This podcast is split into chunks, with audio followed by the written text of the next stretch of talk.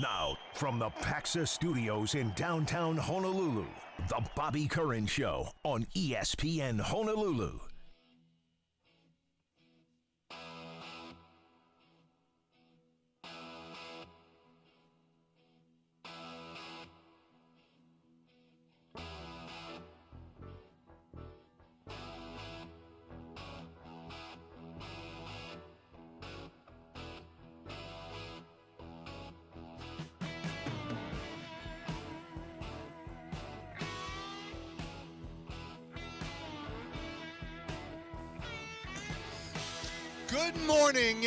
Welcome to the Tuesday edition of the program. I'm Bobby Curran along with Tanner Hayworth.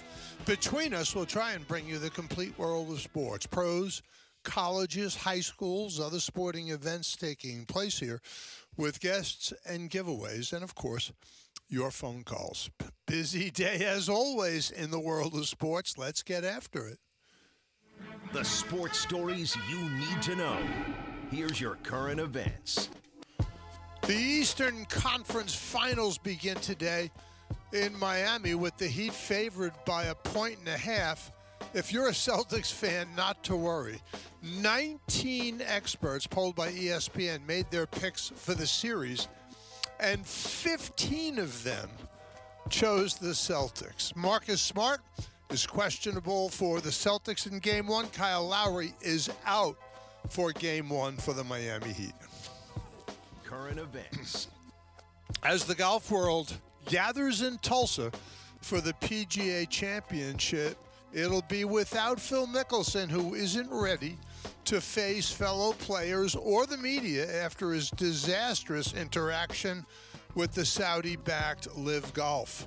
Also, two unauthorized tell all biographies will be released over the next week. It's tough being Phil. Current events.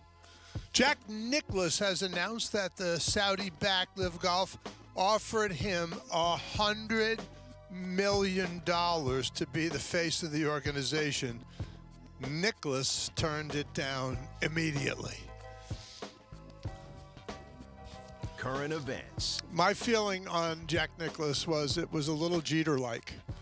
Because Derek Jeter, I remember, was facing off big time reporter in New York. It was a one on one interview, and the guy said, Well, don't you think they should change like the penalties for subs you know, for this uh, kind of PEDs because everybody's doing it. And Jeter looked at him very pointedly and said, Not everybody. And that was the end of that. That was Derek Jeter's final statement on the whole steroid controversy. Jack Nicklaus just showed that it's not always about the Benjamins. He was not, for a guy serious when he's turning down a hundred million dollars, but he doesn't believe it's the right thing to do, and he's not doing it. Simple as that. Interestingly, how's this for a stat? This is craziness. There have been 10 big time events at Southern Hills Country Club, this home of the PGA Championship in Tulsa. 10. I mean, eh, and they've been all over the place. So, in terms of the, they've been, I'm talking about only really big time events. All 10 have been won by the 36 hole leader. I, that is, I've never heard of such a thing. That's crazy. And get this of the 10, only two have not been won by the first round leader. Dave Stockton and Tiger Woods, the only two players who didn't lead after the first round. They did after the second, and uh, who who didn't uh, go on. I mean, it's crazy. Where does that happen? There is no coming from behind at Tulsa in the at the Southern Hills Country Club. It's a it's a front runner course. So I look at the guys who tend to get out quick, and think I'm thinking to myself, Jon Rahm, Scottie Scheffler. These are the kind of guys I think that usually win this tournament. It won't necessarily be one of them, but it could be. 296 1420 is the number. I'm finding this remarkable. There seems to be this groundswell of opinion that the best team in the NBA right now is the Boston Celtics. Understandable because they had the second best offense after the All Star break, the best defense in that time period in the NBA. So I get where people are coming from with that. I think, though, sometimes, it's just sometimes, not always, that sometimes Jaylen Brown and Jayson Tatum have moments, certainly even extended moments in games, where they're not efficient. That just happens. They've been way better since Marcus Smart took over at the point. And they are saying that Marcus Smart is still questionable for this. Although Patrick Beverley, in his inimitable fashion, said on Get Up this morning that it's Marcus Smart. He's playing. Forget all that. He is definitely playing. I've been watching very closely the tapes of these games and uh, and clips because I got I mentioned it yesterday. I was pretty much I, I got really exercised when this female reporter had said they've got to do something about flopping in the NBA. It's out of control. I I would go so far as to say the offensive fouls are out of control. There is so much lowering the. I haven't seen shoulders lowered like this and people just blasted off their feet since Shaquille O'Neal played. That's the last time I can remember things this physical. I don't think you need to do anything about flopping. Flopping is its own punishment. If you don't get a call, you put yourself in a very disadvantageous position. I, I just think there's way more.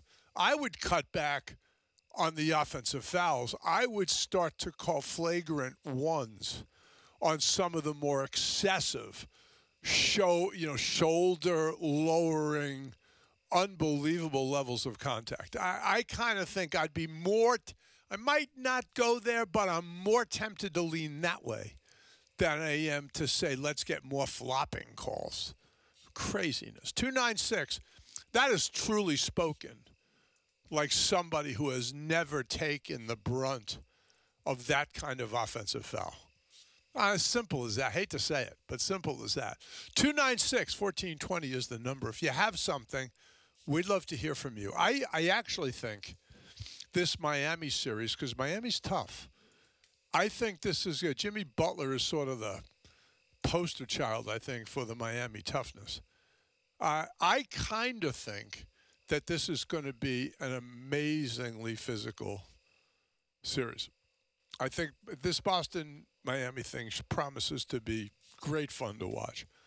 We are going to carry this live as always. It'll be 2:30 this afternoon. If you have any interest in seeing a fabulous uh, NBA series, I think started today at 2:30.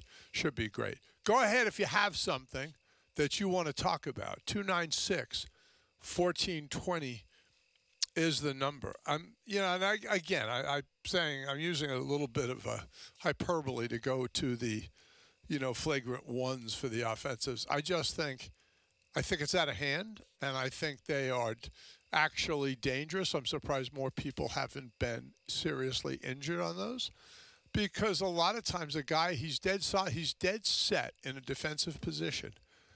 You take a shot like that to the sternum, it can put you out of a game. Just very simply. Well, so, where is your big concern about flopping? I don't get it. Go ahead if you have something. Get this Tiger Woods is practicing still. I mean, it's, here it is, Tuesday. He's still practicing. So, he is planning on playing at Southern Hills. There's no question that that's the plan. Now, whether or not he's able to get there on Thursday morning, and show up to his tee time. I, no one has any idea. It's, I think Tiger sort of is one of these guys. Look, you got to prepare to have a, a shot, but past that, I don't know that anybody in his group knows. Is he going to be able to make it 72 holes? Clearly, at the Masters, it was painful to watch him on the final 36 because the weather had gotten lousy. It was cold It was windy. Tiger was clearly limping. It obviously was out of gas. Now, he's had a month since then to continue to advance. And he said he's getting better by the day. So we'll see. I never had any doubt that he would play in the Open Championship at St. Andrews. But I thought that both the PGA and US Open were in doubt. And here he is a month later at the PGA. Quite something. Go ahead if you have something. 296 1420 is the number. We'd be happy uh, take uh, your calls. I, I thought this was interesting. And the numbers were very similar. Both Golden State and the Boston Celtics are big favorites in the series. Now, Boston is an underdog in this first game by a point and a half. But they are favored in the series. And we look to the pundits. On the Boston Miami series, 15 out of 19 picked the Celtics to win the series. On the Golden State Dallas Mavericks series, there were they consulted 18 pundits. 14 of that 18 have Golden State winning. you, as usual, the iconoclastic Stephen A. Smith is giving you all the reasons why Dallas can win. And Dallas could win. I, don't think that is cra- a crazy thought. I think the NBA is dependent enough on good offense, time, you know, controlling turnovers, getting after the backboards. There's enough vicissitudes in all that that can change the outcome of a series, especially a best of seven. So I, but I still like if someone made me pick right now, despite the fact that Kendrick Perkins has said the Golden State Warriors will not go past the, the previous series. Uh, when they beat Memphis, he said even if they beat Memphis, they're not going any further than that. I disagree. I think Golden State's going to the NBA Finals, and I think they'll be very much in that finals regardless of whether it's Boston or Miami. They may be an underdog to Boston. I think they'd be a slight favorite over Miami, is my guess, if that happens to come to pass. Go ahead if you have something. 296 1420. Who are you picking in the series, Tanner? Uh, in the in the West, personally, I know this is going to probably attract a lot of controversy. I got the Mavericks.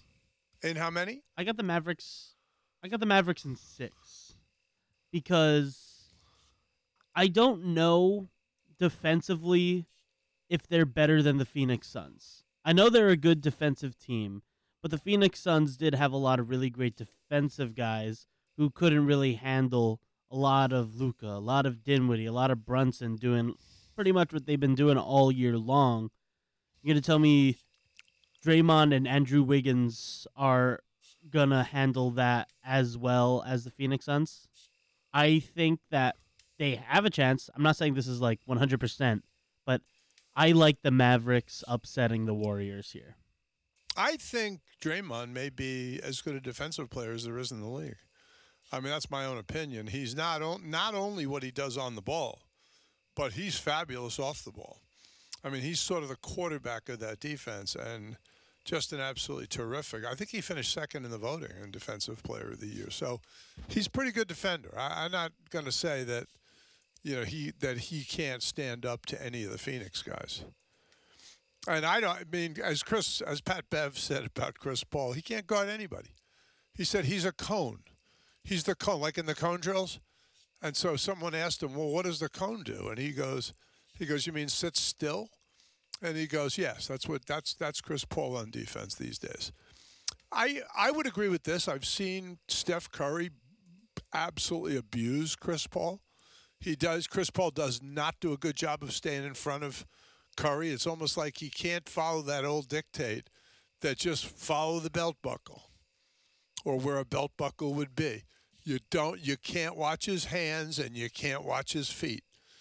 But Steph Curry gets the best of Chris Paul in those matchups. And so for some in some ways I'm sorry that he's not there. And I also think that doesn't matter if you choose Andrew Wiggins or Jordan Poole. I think those guys would do a heck of a job staying in front of Devin Booker. Now, you probably have heard the news of this already. that the DeAndre Ayton apparently is going to be out in Phoenix. He got benched for a bunch of this series. He only played 17 minutes in the game seven. He's not happy. He doesn't think he gets enough touches. I have long felt DeAndre Ayton is thoroughly overrated. And depending on what, Phoenix does no intention of giving him the max contract. And they think there's four or five other teams that probably will. So, with that in mind, I think that it's very likely that we're going to see DeAndre Ayton move on from the Phoenix Suns. 16 minutes past 6 o'clock. Let's take a quick timeout. Be right back on ESPN Honolulu. The Bobby Curran Show is brought to you by PVT Land Company, supporting academics, athletics, and the community on the Waianae Coast.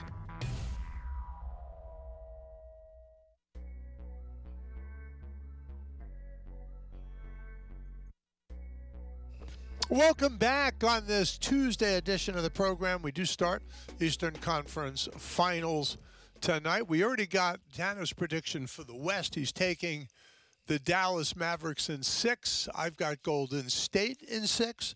Let us uh, now move to the East, where the pundits are all over the Boston Celtics. Are you in the majority on that one? Well, my name must be pundit because I think I'm also going to go with the Boston Celtics here. See, I don't want to be disrespectful, but my brain is telling me Celtics in five. But that I feel like that is incredibly disrespectful to the Miami Heat. So I'll say Celtics in six out of respect for Erik Spoelstra and crew. Okay.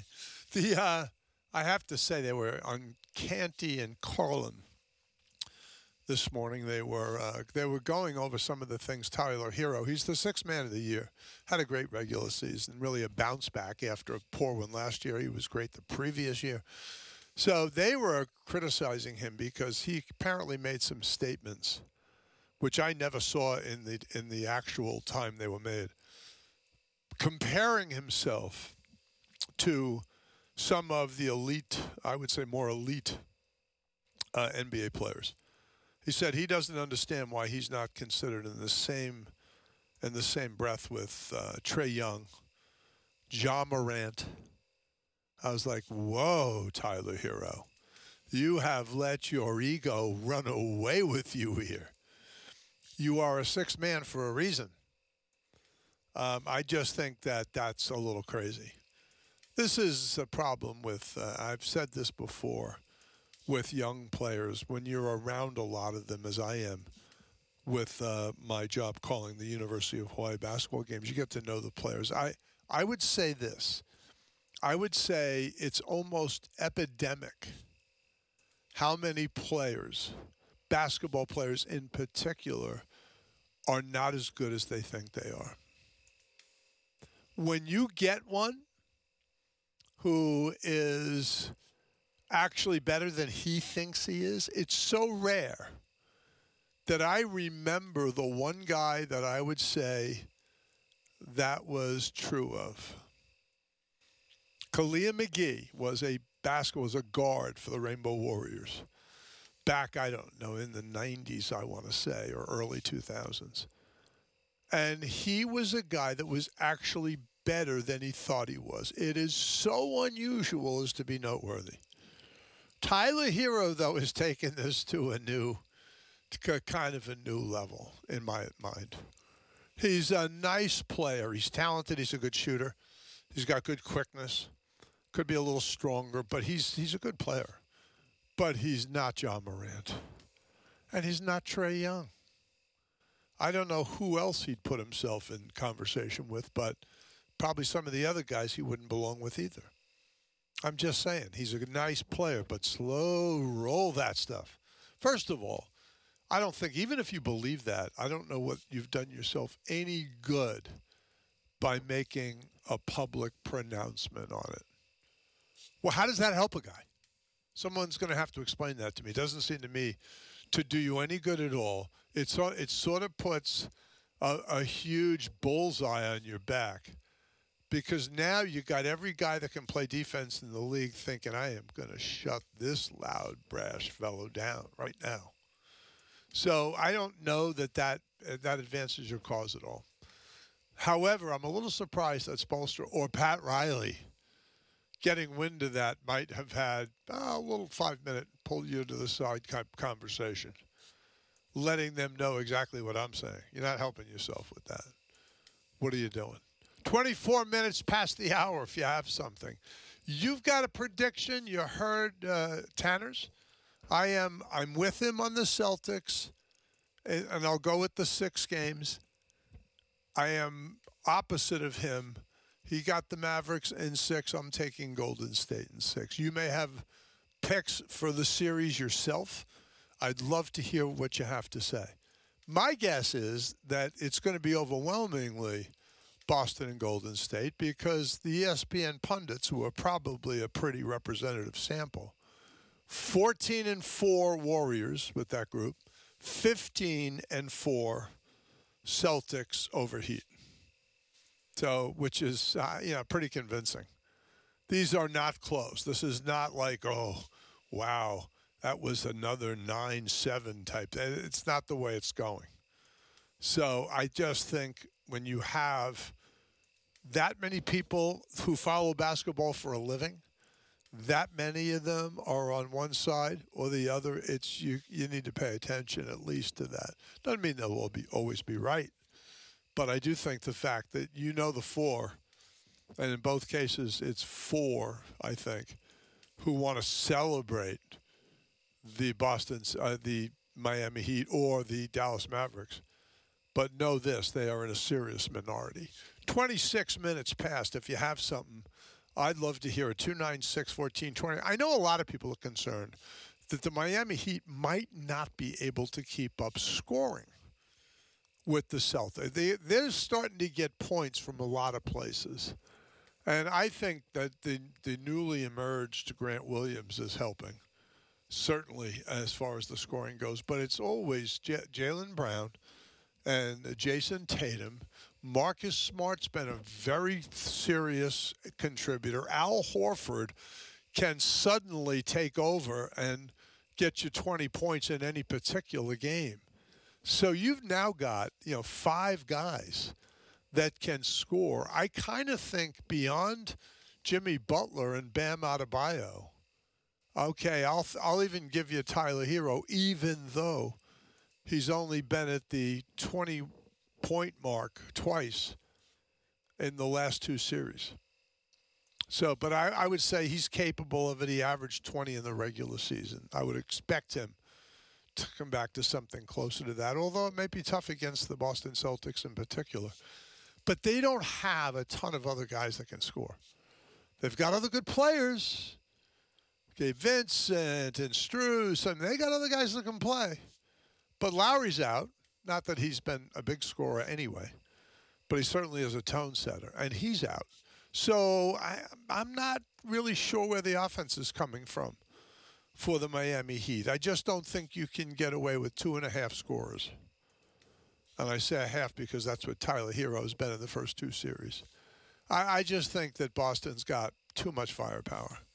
And it's not like the Celtics don't play good defense they're right up there. They were second, I think, in the ended up second in the NBA in the second half of the season, and I think they might be first overall.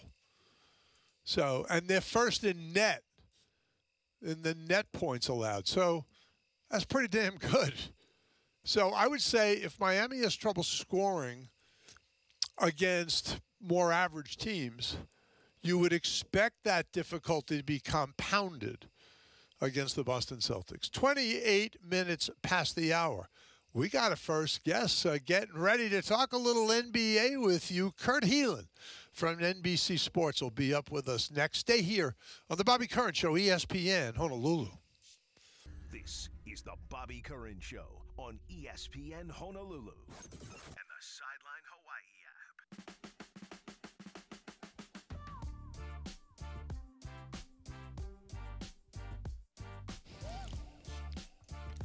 Welcome back on this Tuesday edition. This is the start date of the Eastern Conference Finals, and uh, glad to welcome Kurt Helin from NBC Sports. Kurt, how are you? I'm doing well. How you doing, Bobby? I'm still trying to process what happened in Game Seven in Phoenix. I that is almost outside my experience. Someone will say, "Well, what about Boston?" Well, they were home. They were home in a Game Seven where I think that's not as unusual as for a team to be down 46 points at one point, to be down 30 at halftime at home. The team with the best record in the regular season in the NBA, I still can't, I still don't have an adequate explanation of that. I'm not. I'm not sure there is one. I mean, that was every. That was a perfect storm of things going wrong. It was. They came out without the same energy, like without they just a little bit flat compared. Not a little bit, a lot flat compared to how uh, Dallas came out. Dallas came out fired up and executing, but you kept waiting for the switch to flip, right? Like, all right, well, here Chris Paul is going to get going, or something's going to happen, and Chris Paul and Booker were bad. I mean, both of them, they were 0 of 11 in the first half. Nobody, you know, they don't have the role players step up. It was a, it was. I, I'm, I'm with you. I'm not quite. I mean, I think it. How should I put this? I think it's a situation where it's such a perfect storm of bad that you can't really overreact as an organization. Like, oh my God, we're terrible. You're not terrible, but it also it raised questions that they've got to answer. Well, I, I have a feeling we've seen the last of DeAndre Ayton in a Suns uniform. That's just I, my take on that. Be just there's a, there was things going on behind the scenes. Obviously, he played 17 minutes in that game. He argued with the coach of the year, and then the other one that the, the thing that really at that point I'm like, well, you know, all right, it's one of those days. But then after the game, Devin Booker's doing his interview, and and I'm going to forget which reporter off the top of my head essentially threw him a softball on on you know, hey, you guys have decisions to make, and DeAndre Ayton can be a free agent this summer and a contract there. And the standard response is always, look, he's a big part of what we do. We really want to have him back, even when they're kind of iffy on the guy. Like that's the standard. And Booker's comment was, you know, I'm worried about him as a, I talk, I like him as a person. You know, whatever's going on with his contract, that's between him and the team. And it wasn't this full-throated endorsement. And you're like, all right, yeah. interesting. Uh, it's going to be an interesting offseason with him because I got a feeling somebody's going to step up and pay him. Uh, yeah, I'm not sure who. Um, it could be Toronto who's looking for a center, although I don't think so. I got a feeling maybe Detroit, maybe somebody else. Uh, Oklahoma City's gotten mentioned. Somebody's going to step in with a massive contract for him, and I'm not sure that the. I just got a feeling they're going to be kind of like, okay, that's fine, goodbye. Like they're they just I think they're I think that they're or they'll work out preferably work out a sign and trade, but I don't think that they're. I think that after getting beat by a five out team, I think that they're going to look that direction more than building around a oh, a good but not great traditional center. Yeah, I, that just makes a lot of sense. I kind of expect that too. Let me let me get to something that's I, I thought interesting. I heard people try to make the comparison they said, well, you know, listen, anybody can have a game like that. Look at the Warriors in game five at Memphis. They were down 55. I'm like, whoa, hold on a second. The Warriors, that's a completely different kettle of fish in my yeah. mind because the Warriors were up three games to one. Once they got down 15, I think they just said, okay, let's not get crazy here. Let's just win this at home. Uh, but this, there's no, there's no rationale for doing this in a game seven. It's, it's, there is no tomorrow. No, you're, you're spot on. This is, these are two different things. The Warriors have a long history of, um, through through their championship years of playing with their food when they get ahead. Like yes. if they're if they're confident in a series, they they mess around. Um, and I think that and and hey, that's a good Grizzlies team on the rise that showed a lot of pride. I don't want to take anything away from their effort in that game, but I, it, even in Game Six, the Warriors tried to get it all back at once, tried to get on one of those runs, tried to do all this stuff until they got to the fourth quarter, and then like, all right, let's play basketball. Let's, let's get, get, serious, serious now. Yeah, it does seem like they that. Down. I will say this: they can't do that next round. He cannot no, do that against. Dallas. Although, here's my thought, and, and you will undoubtedly have thought this uh, through more deeply than I have. I just, outside of Luka, Okay, yes, you got an unbelievable 30 out of Dinwiddie, I, but I don't think you can count on that. I'm not sure who else is going to deliver the points, you know, 20 plus points for them for Dallas, where you can see three or four guys doing that for Golden State. And Golden State's, and, and, and later today we'll have a preview up, and this was actually one of the topics was which bench steps up and helps out because, in particular, with like you said with Dallas, Warriors going back and actually in the I mean going back, but also just in the first round. Hey, we're going to let Jokic have his right. We're going to let Jokic put up crazy good numbers. We're not going to let anybody else get going, and that has always been their motto of hey, if, if there's if the other team's star puts up 40 but doesn't have many assists and nobody else gets going, we'll live with that, right? Sure. I think that that's and, and they're going to try that with Doncic. It's not easy because he's such a good passer and such a good playmaker, but I if they are going to need Brunson, they are going to need Dinwiddie, they're going to need Kleber, they, they Kleber, they're going to need all these guys to just knock down shots and and make plays and create because the Warriors are going to take that they're they're going to let Doncic. I don't want to say let him have his because they want to contest more, and you you can't just let him mercilessly hunt Jordan Poole every time he's on the floor. But at the end of the day, Doncic is going to get his. But if nobody else does, they'll live with that. Yeah, I, I was thinking if I'm Steve Kerr, who apparently will be back on the bench tomorrow night. Um, if I'm Steve Kerr, I'm thinking, who do I start? I, I probably would go initially with Draymond Green on Doncic. And first of all, let me just say, I don't think it matters who's on him. He's going to score against anybody. It's who can make him work the hardest for his points. In the regular season, they went with Wiggins. And my guess is that they'll start there, um, that Draymond will get time. The hard part is, again, this comes back, the Warriors switch. They, uh, they are a switching defense. Sure. And that allows Doncic to hunt. Um, hey, who's my who's the weakest link out there? Uh, this is where I think one of the spots they're really going to miss Gary Payton II, who uh, still I- has the elbow, and they will miss. And I, he might be back later in the series, but he hasn't been right. Um, you know, Andre Iguodala's uh, what 37 now, 38. Like he's not quite the same guy. If you could just get 10 good minutes out of him, it would be a big help out every game. You- 'cause- Absolutely. because he's got the Is he got the definitely size and going to be able to play now? Is Iguodala's neck, oh, as far as you know, is he going to be able to at least get on the court? We don't know. Okay. Um, he is a le- he Still is up out in the for- air. Still out for game one officially as of today. Uh, that's 24 hours away, which we, which we learned in the playoffs doesn't mean crap. It really doesn't. It really doesn't. That's so true. So uh, yeah, it, it, it's pretty much become hockey injury. He's got a lower leg injury, and he'll be out. Then he's out there skating around. Like it's, it's become that. So uh, allegedly he's out. Right. Because I, I agree with you. I think Payton and Iguodala to a lesser degree because he is older, but Payton is uh, fierce on defense. Yeah. I mean, he just gives you a little something extra that a lot of guys just don't. They don't have that gear. So, and a lot of guys in the league don't. I mean, he's he's one who does. Let, let me get to this. I, it seems to me that you have a lot of options. So when you talk about them switching, I mean, if it's Wiggins switching with Draymond, switching with Klay Thompson, I mean, Yeah. Thompson is, I think, when he's 100%, is a really good two way player. And again, you're not going to stop Doncic. What you hope to be able to do is disrupt him somewhat. And Yeah. and I'm not sure. I mean, even Kevin Looney could take his turn. Um, I, I, although I think he might be a half step slow in that one. But you know, it's funny. You never see. The thing about Doncic that amazes me, you never see him sprinting anywhere except occasionally down court on defense. But usually he's loping.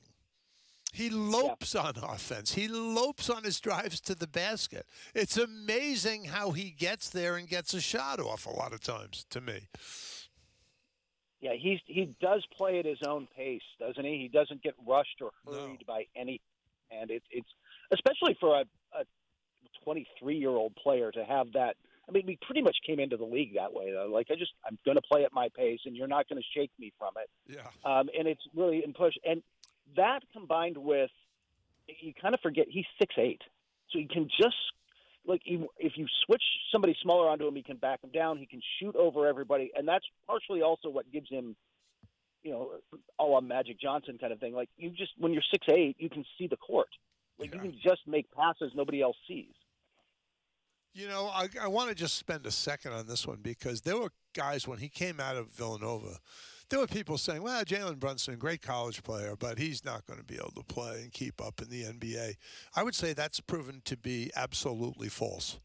I, I think Uh, that yeah. guy is an NBA player. He's physically very strong. He makes good decisions. He gets you baskets when you need them. He can get a stop. I really like the guy. In fact, I think Dallas may have to step up to keep him. They're going to have to. It, it, his price has gone up this postseason because he started going into the postseason just talking to people around the league. The kind of feeling was he's going to get starter money. He's Yeah. going to get four years, eighty million. You know, and Right. that that's you know he's going to get good. That price has probably gone up. The Knicks are interested in him, although they'd have to do a sign and trade, and I doubt Dallas would play along. But uh, Indiana's interested. They have some cap space. Some other teams. The price is going to go up, and I think Dallas keeps him. I think they realize they need to. I think they've they've figured out their system, and and he's part of it. But to do that means, yeah, forking over some money. There, he's.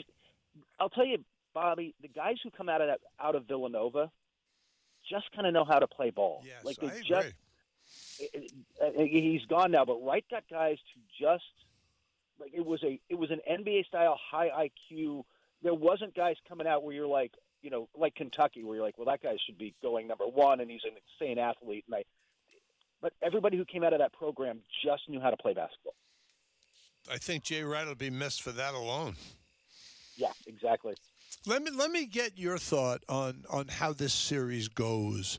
Do you give Dallas more than a puncher's chance to win this thing?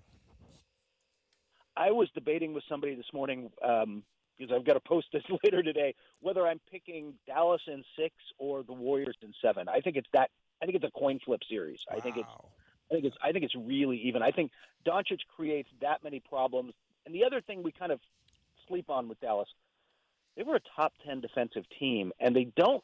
You don't think of it because they don't like have this one lockdown guy. They don't have anybody um, as good as Draymond Green. They don't have anybody even with the Suns as good as Mikal Bridges or somebody who can just, hey, we're going to put this guy on this guy and shut it, shut him down.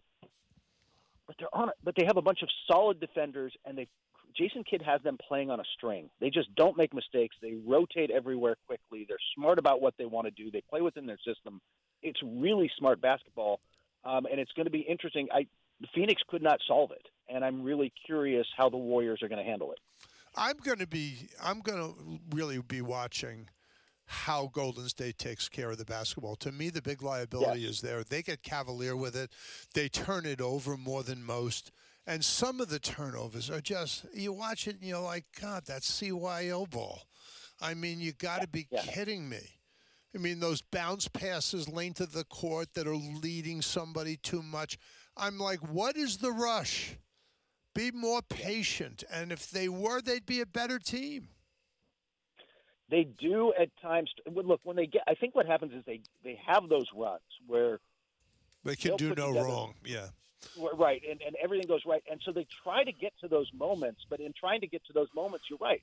They do get sloppy. They do get rushed. And if they again, if they do that in this series, you, you if you give Dallas, who's already got Doncic in the half court, if you give them 10, 15 easy points a game because you threw a pass away and they got a breakaway layup, You're uh, you know, it, it, you're, you're, you're in trouble. That, that's just points you can't make up. So Yep. they, they just can't afford to do it.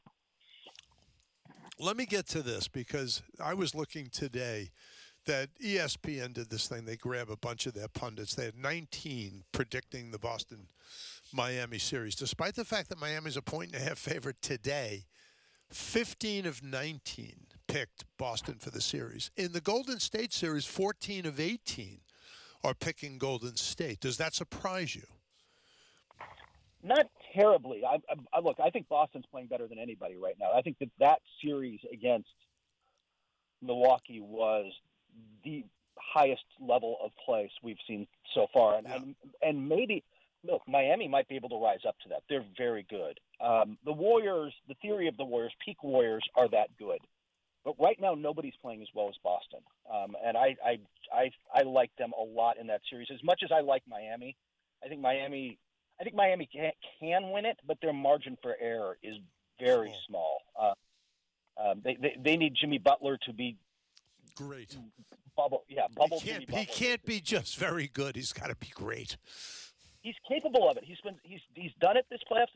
They really could use Lowry back. They've got and they're a team that's talk about a team that needs to get some transition points because they get they are not a great half court offense anyway. And if they get locked in and, and Boston is a great half court defense, especially with Robert Williams back. Um, that's going to be they, they've got it. They have to create some turnovers with their defense. They have to get some points. They have to push the ball, and this is where they'll miss Lowry. Lowry pushed the ball off misses and makes. Like he he'd still do the look aheads. He'd push it down. Um, they've got to find a way to get some of those points because I'm I think this is going to be a great series. But man, Bobby bet the under. I, I know. I'm hearing you. Defenses, it's gonna it's gonna be 1990 scores, man. I think it's going to be like Pat Riley against the Knicks. Uh, Yeah, you know, back in the day, you might see some of those scores. This is, I really think this should be fabulously exciting. Kurt, thanks so much. Great insights. I appreciate you. Enjoy the series. And you too. Take care, Bobby. Quick timeout. Be right back here. That's Kurt Helin from NBC Sports. We'll be right back on the Bobby Curran Show, ESPN, Honolulu. You're listening to the Bobby Curran Show on ESPN Honolulu. Text or call the show at 296 1420.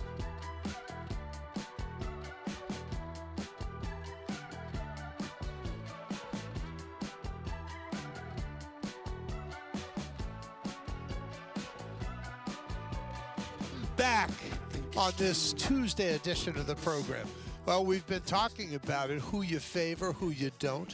We were we were getting away from it, taking a little break there for a couple of minutes uh, to talk about football stuff because we were kind of. I was asking Tanner, okay, who would you f- rather have on your roster? Trey Lance or Justin Fields? I think it's an interesting question because I think, you know, the way people are making comparisons, I think when you look at skill set and the physical portion, those guys, that's like Kobe Bryant and Michael Jordan. There's very little to separate those guys in terms of skill set. They both have extraordinary legs, cannon arms. I think it's about who's going to adapt, and it may come down to whose team helps them more be able to adjust. Thus far, Trey Lance winning that one in a runaway because it's pretty clear he's getting all the offseason reps because of the injury to Jimmy Garoppolo. So Trey Lance is going to get the offseason that he hasn't had until now, which should be able to advance his cause. We'll see. I'm not sure that Chicago's good enough in other places to be able to get what they need out of Justin Fields. I, I think there's an issue there. I mean, I don't know that you could really argue it that he has been given enough around him, offensive line. I mean, running back probably is the exception. Receiver for sure. We got to take this quick timeout. We'll be right back on the Bobby Curran Show, ESPN Honolulu. Now, Bobby Curran on ESPN Honolulu and the Sideline Hawaii app.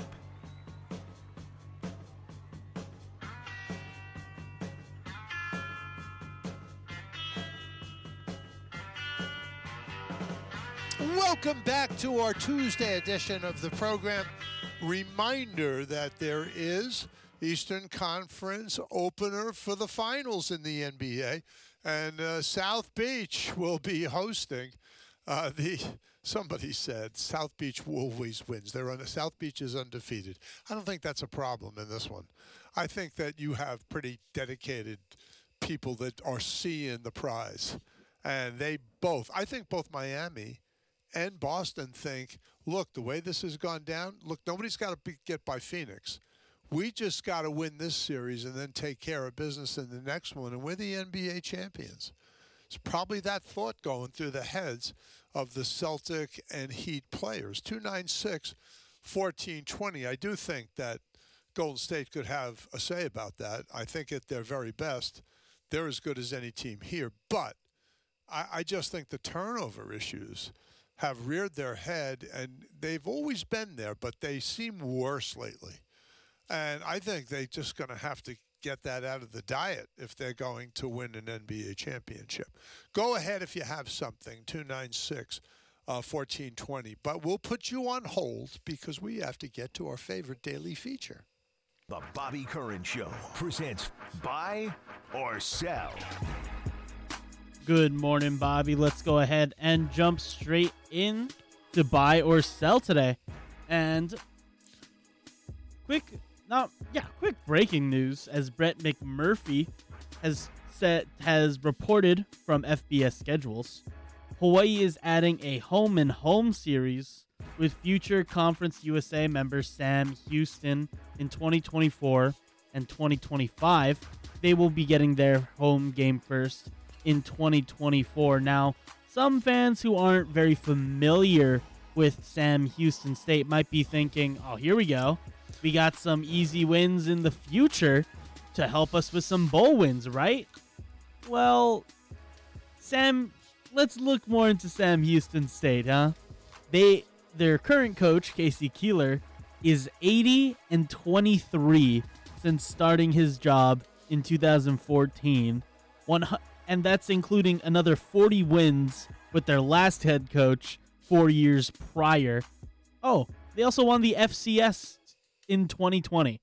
So this is a team that has had a lot and a lot of success the last couple of years.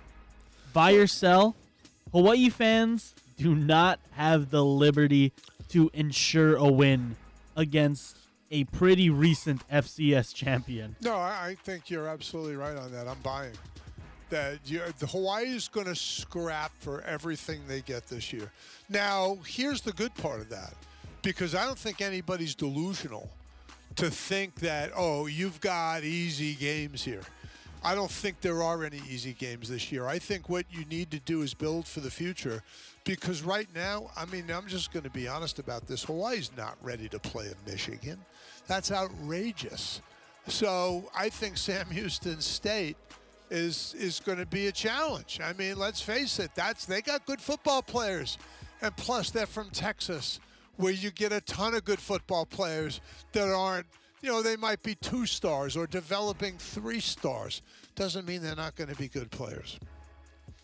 Buy, buy, buy, buy. or sell. Sell, sell, sell. Of course, us in Hawaii know a lot about Texas the last two years yes. of Hawaii football. But to jump on the NBA, it's been reported that new Lakers head coaches are allegedly being asked, hey, how are we going to use Russell Westbrook to maximum efficiency when you're the head coach?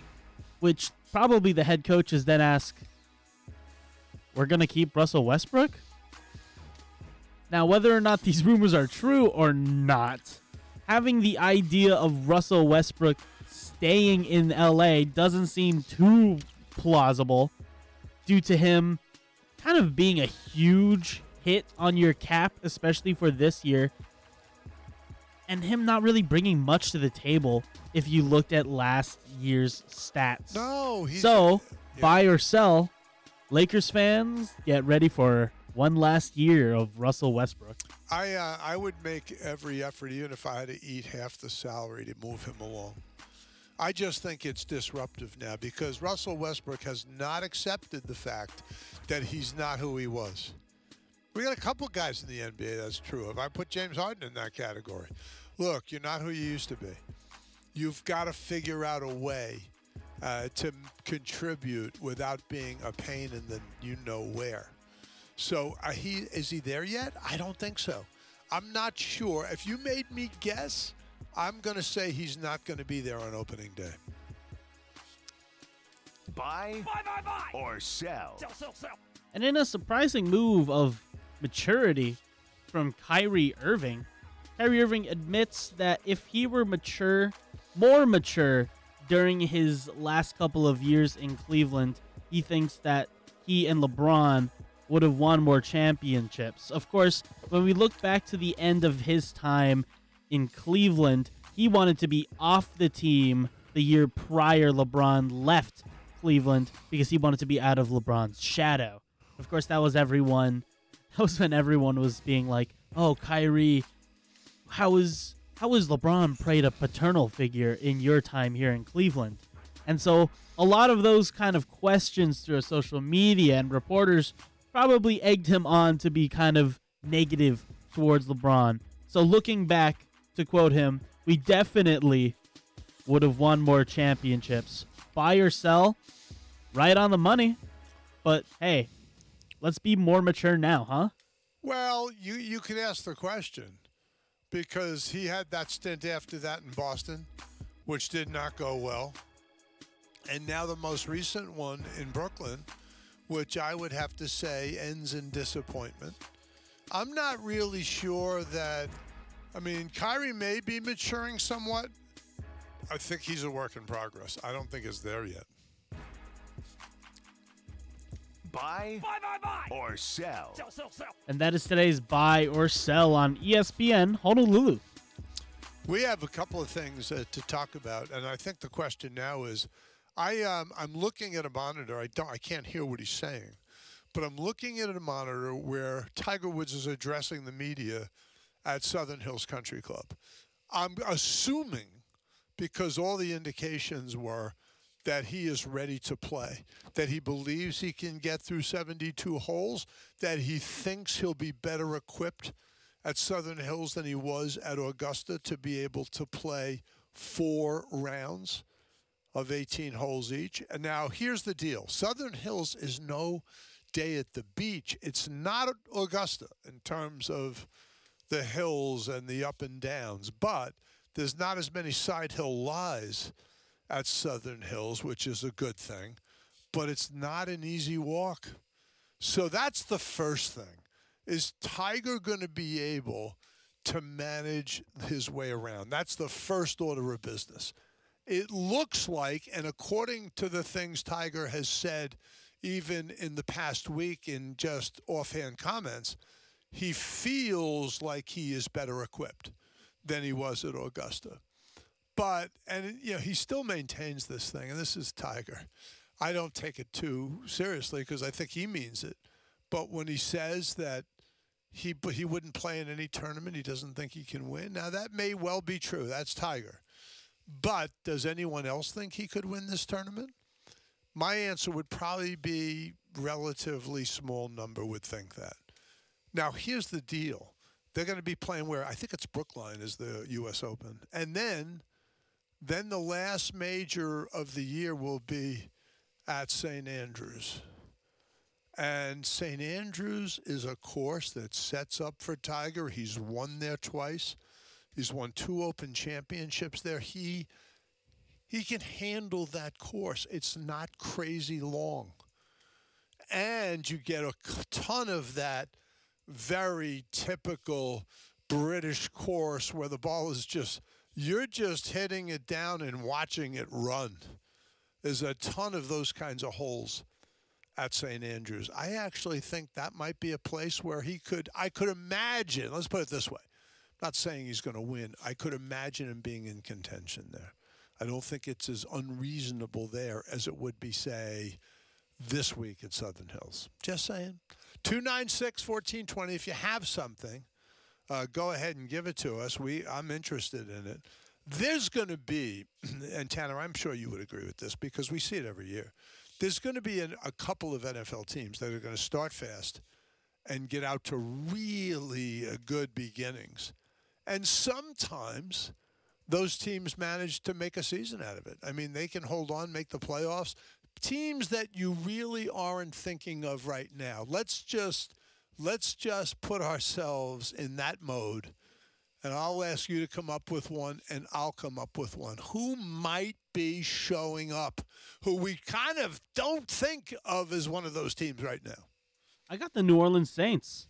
They've been having a really great offseason, and not a lot of people are talking about them. I think the most talk they've gotten is that Drew Brees is like iffy on what he's going to do. Like maybe come back? Like maybe come back. I don't think he should come back. I don't know I if don't he's either. the same. He wasn't the same quarterback in his last season that he was two years before that point. But I think the New Orleans Saints, they got Kamara. We know that. They have a okay to above average offensive line. They do lose Armstead, which is a big loss, but injuries wise, that probably, you know, tones it down a little bit for the New Orleans Saints, but they just signed Jarvis Landry. They're hoping to see maybe we get Michael Thomas. Maybe they get Michael Thomas back alongside drafting Olave. So now that's three new receivers. Yeah. Those are three receivers that didn't play last year. And in the first half of the season, when Jameis be uh, pre ACL tear for Jameis Winston, the New Orleans Saints were good. They were surprisingly good on offense. Uh, flashback to Week One against the Green Bay Packers, where we all thought, "Is Aaron Rodgers done? Is this? Did the offseason catch up Right. to him?" But no, it was the Saints just doing a really great job. And that defense, sure, they're getting older, but you're still seeing solid production from Marshon Lattimore, from Cameron Jordan. I think Demario Davis still exists. It kind of feels like the three there are three things that are certain in life: death, taxes, and Demario Davis for the New Orleans Saints. Who I have no idea how old he is because I remember watching him when he was on the Jets, like a long time ago. Yeah. So he's still getting out pretty great production. So I think the Saints are going to surprise a lot of people. Are they going to win the NFC South? No. But I think they are going to be heavy in the conversation for the top two wild card spots. All right, I, I think that that's legit. I think New Orleans is not going to have. I can't imagine Carolina, for example, or Atlanta. Either one of them is going to be terribly competitive. So I think they have really one team to chase, and that's Tampa Bay. And they've always done well again in recent years. Look at regular season; they've done well against against Tampa. Let's. I'm going to go with the Denver Broncos, and I don't think that's a crazy pick because I just have a feeling more recently. I didn't think so at first, but I think Russell Wilson is going to show up with an attitude. I think he really believes he was slighted in Seattle. I think you might see the best version of Russell Wilson there, and they're not without talent on that team. I think people who look at that roster, here's my question to you about New Orleans, though. How much of a difference does it mean or make with no Sean Payton? That is that a big factor? I think that could be a factor because he had such control over that team, more so than most head coaches. I think uh, what I wonder, and I'm not convinced that it's going to make all the difference in the world, but it could. It could make a big difference. I think it's definitely going to be a difference. This is a guy that, you know, pretty much shaped New Orleans Saints football since he got there. They won them. He won them a Super Bowl with Drew Brees, and they're gonna have to make do with their new offense. Their, I will say, put quotes on new offensive coordinator Pete Carmichael, who's been in the system, the New Orleans system, for a while under Sean Payton, much like new head coach Dennis Allen, their old DC, who was there for a couple of years. And look, we I don't know if many people remember the Dennis Allen days of uh with the Oakland Raiders. I think he was there for a year, Before he got canned, but that's like most Oakland teams, though. So I won't put too much blame on that one for Dennis Allen. I think the Saints are going to be punching up a lot this year. And I think when you're working under adversity, that's usually when you see a lot of really good football. And you might. I, I think that I think New Orleans is a very reasonable choice there. Let, let's go do this. Let's take a timeout. It's 15 minutes past seven o'clock. We'll take this timeout. Be right back on the Bobby Curran Show, ESPN Honolulu. Follow us on Twitter at Bobby Curran Show. This is ESPN Honolulu and the Sideline Hawaii app.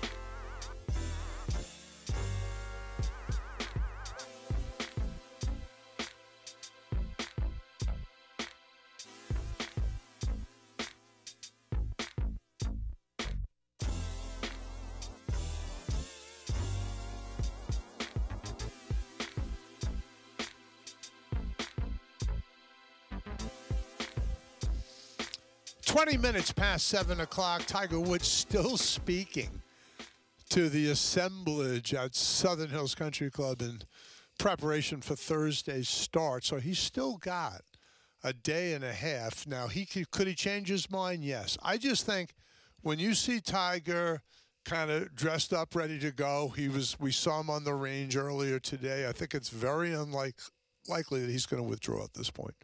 I just I'm th- I'm thinking he's probably good to go. And we if we find out otherwise, obviously you'll be the first to know. We're going to. Uh, we're going to have some golf people on. I'm just I'm addicted to this when you get near a major. And uh, tomorrow we're going to have Greg Nichols, who is the general manager and director of golf at Ko Olina. He actually is uh, very close friends with a couple of guys on tour. In fact, one of his best friends in the world is Paul Azinger, who has a good television gig these days. We're going to talk with him about Phil Mickelson how important is the absence of Mickelson? Is it going to affect the world of golf? I, I think there's an interesting question there. There are people that say, you know what, a sincere apology, maybe when you come back, maybe it's the U.S. Open, that he will then be forgiven. I, I don't know. Maybe that's true. I, there are some people that seem like they just wish Phil Mickelson would go a damn away.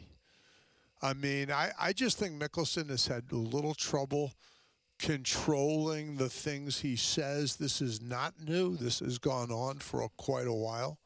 So we'll see. We're going to find out. But I do think that uh, all indications are that Tiger Woods will play at Southern Hills. Now, listen, he's not going to be anybody's favorite here. That's for sure. I, I think there's a couple of guys, Justin Thomas, Jon Rahm, Scottie Scheffler, some of these guys who are front runners. They're guys that get out quickly. And that getting out quickly apparently is the key at Southern Hills. No one has ever won a big tournament there who hasn't been leading after 36. Every 36 hole leader has won. How's that? And two guys have, and Tiger Woods is one of them, have won when they are leading after the first round. Just wire the field. Crazy. 296 1420. And I, I heard Jim Nantz asking on a press conference where he goes, What is that? How, why is it like a, that course and not like any other one we can think of? Good question. I don't know the answer. 296 1420 is the number. Go ahead if you have something here. And uh, we got, of course, BMW of Honolulu is sponsor sponsoring this PGA Championship locally. So just want to acknowledge them for their uh, for their participation and sponsorship. Tiger Woods still talking. I, I don't know how long he's been up there because we have a split screen that I'm just checking out. I can't hear anything, but I'm just saying how long is Tiger Woods going to go on? Obviously, the assembled media. Uh, Tiger used to just die to get off of these things, but I think as he's gotten kind of older. He's a little kinder and gentler soul, and he is more willing to take the time and answer the media's questions. And he sort of has finally understood that he might be an elder statesman in terms of golf, but he's still of key interest to almost everybody that follows this closely. And that's not going to change anytime soon. I mean, all, all he's got to do is continue to make cuts. By the way, in his career, He's made 17 of 21 cuts at the PGA Champ. That's a pretty unbelievable record. Go ahead if you have something. 296 uh, 1420 is the number. We're also going to have a Shane McNichols, and we'll have him in a little while. We're going to talk with him about the upcoming NBA draft. Who do these teams want? I got to tell you something. I get that Chet Holmgren who is the big guy at Gonzaga. I get that he's incredibly skilled, extremely highly sought after. He he well could be end up as the number one pick in this draft. He he's got to be at seven feet. He's got to be about a buck ninety five. At least that's what it looks like. He's so skinny. I mean, we've had a couple of guys uh, over the years that I just thought were too skinny to play in the league, and in several cases, I was just flat wrong. They have managed somehow. And even though you're thinking, well, that guy's going to get beat up, because how's he supposed to, against some of these bigger guys, like an Andre Drummond is just one example of hand. Nothing special about Andre Drummond, right? But I'm telling you, compared to Chet Holmgren, he's like Arnold Schwarzenegger. I'm just thinking, how is Holmgren going to handle that? How's he going to hold his position? I think it's interesting, and Shane McNichol will attempt to answer some of our questions about this upcoming NBA draft. It's 26 minutes past. 296 1420 is the number. You might have a question. Uh, we'll be happy to pass yours on to Shane McNichol uh, as well, who is sort of a draft, uh, NBA draft expert. Uh, so he'll be, uh, I'll tell you the guy I really like. I watched this Duke's got a couple of really good players, but Paolo Banchero, I just thought Banchero looked really good this year. He's the guy is has a diversified game. He can shoot it, he can drive, he can post up. He just seems to have a very uh, elaborate skill set that I think is going to really help him in the NBA. Hard to me to imagine now how that wouldn't put him in good stead. And uh, go ahead if you have something. 296 1420. They're having, by the way, the draft lottery uh, or revealing the draft lottery tonight. So on the, uh, I, I, assume that's during the first game. Uh, and the first game of the conference finals tonight. Go ahead if you have something. Um, it's 27 minutes past the hour. Let's do this. Let's take the quick timeout. We'll be right back around the bend on the Bobby Curran Show, ESPN, Honolulu. The Bobby Curran Show is brought to you by Dr. Charles Arakaki at Ohana Men's Clinic. Visit drcharlesarakaki.com.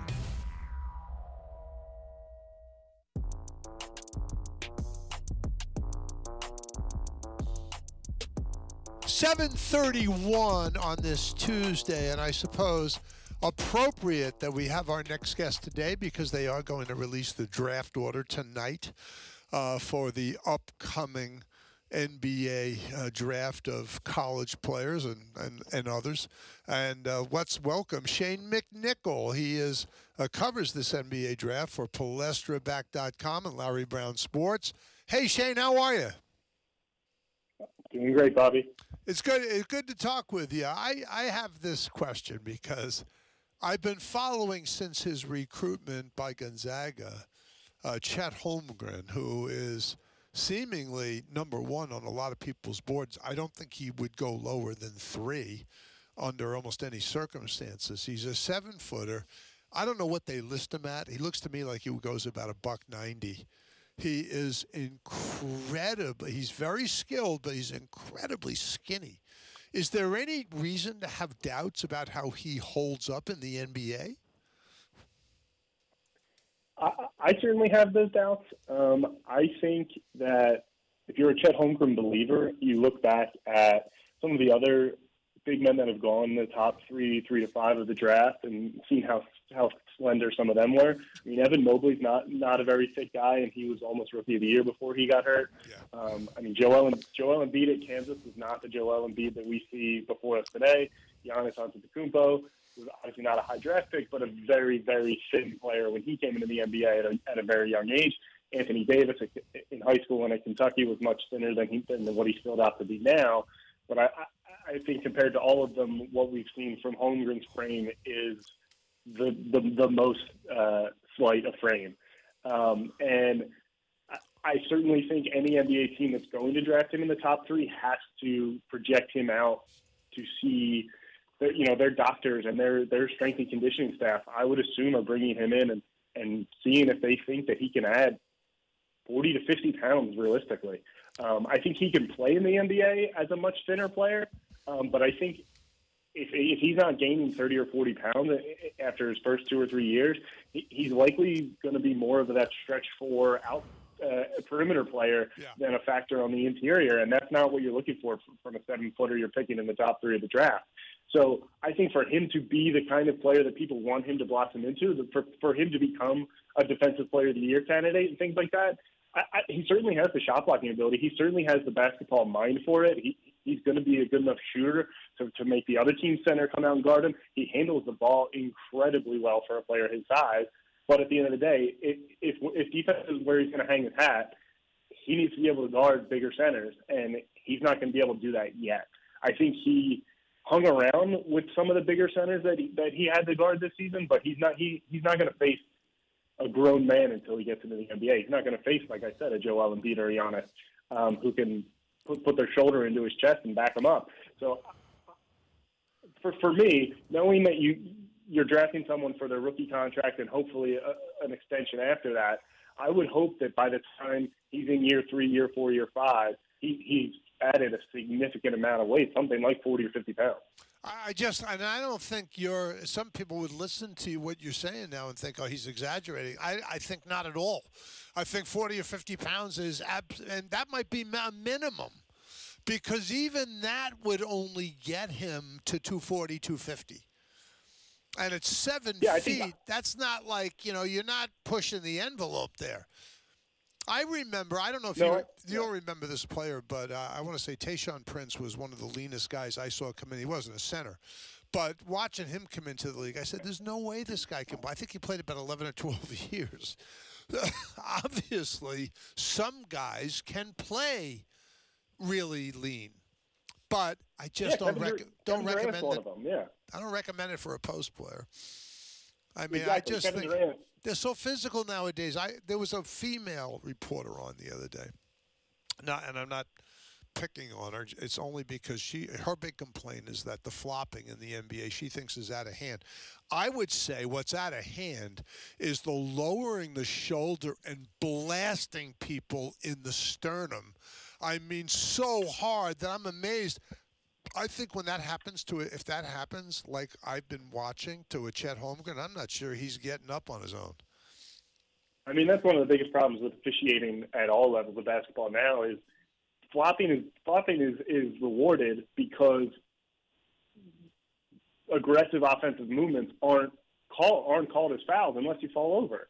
Yeah. It, Giannis or Embiid or, or Jokic or whoever, whichever big guy you want to say, LeBron does it all the time, puts their head down and drives to the rim if they're moving the defensive player with a, with a direct shot and a low shoulder, it should be an offensive foul whether or not the guy falls over or not. Yes. Now Holmgren, I think Holmgren, I think is really interesting because he he didn't take, he certainly doesn't take charge of. He is a shot blocker, and I, I, I am going to be absolutely fascinated to see how how he translates it at the next level. I think for for now, until we see that that body development, I think we're going to see him coming off the bench as a rookie. Um, I would be surprised to see him starting against some of the NBA's best centers or guarding power forwards or, or even or even small forwards. And that's not going to help you because that takes away his best skill, which is his shot blocking. Sure.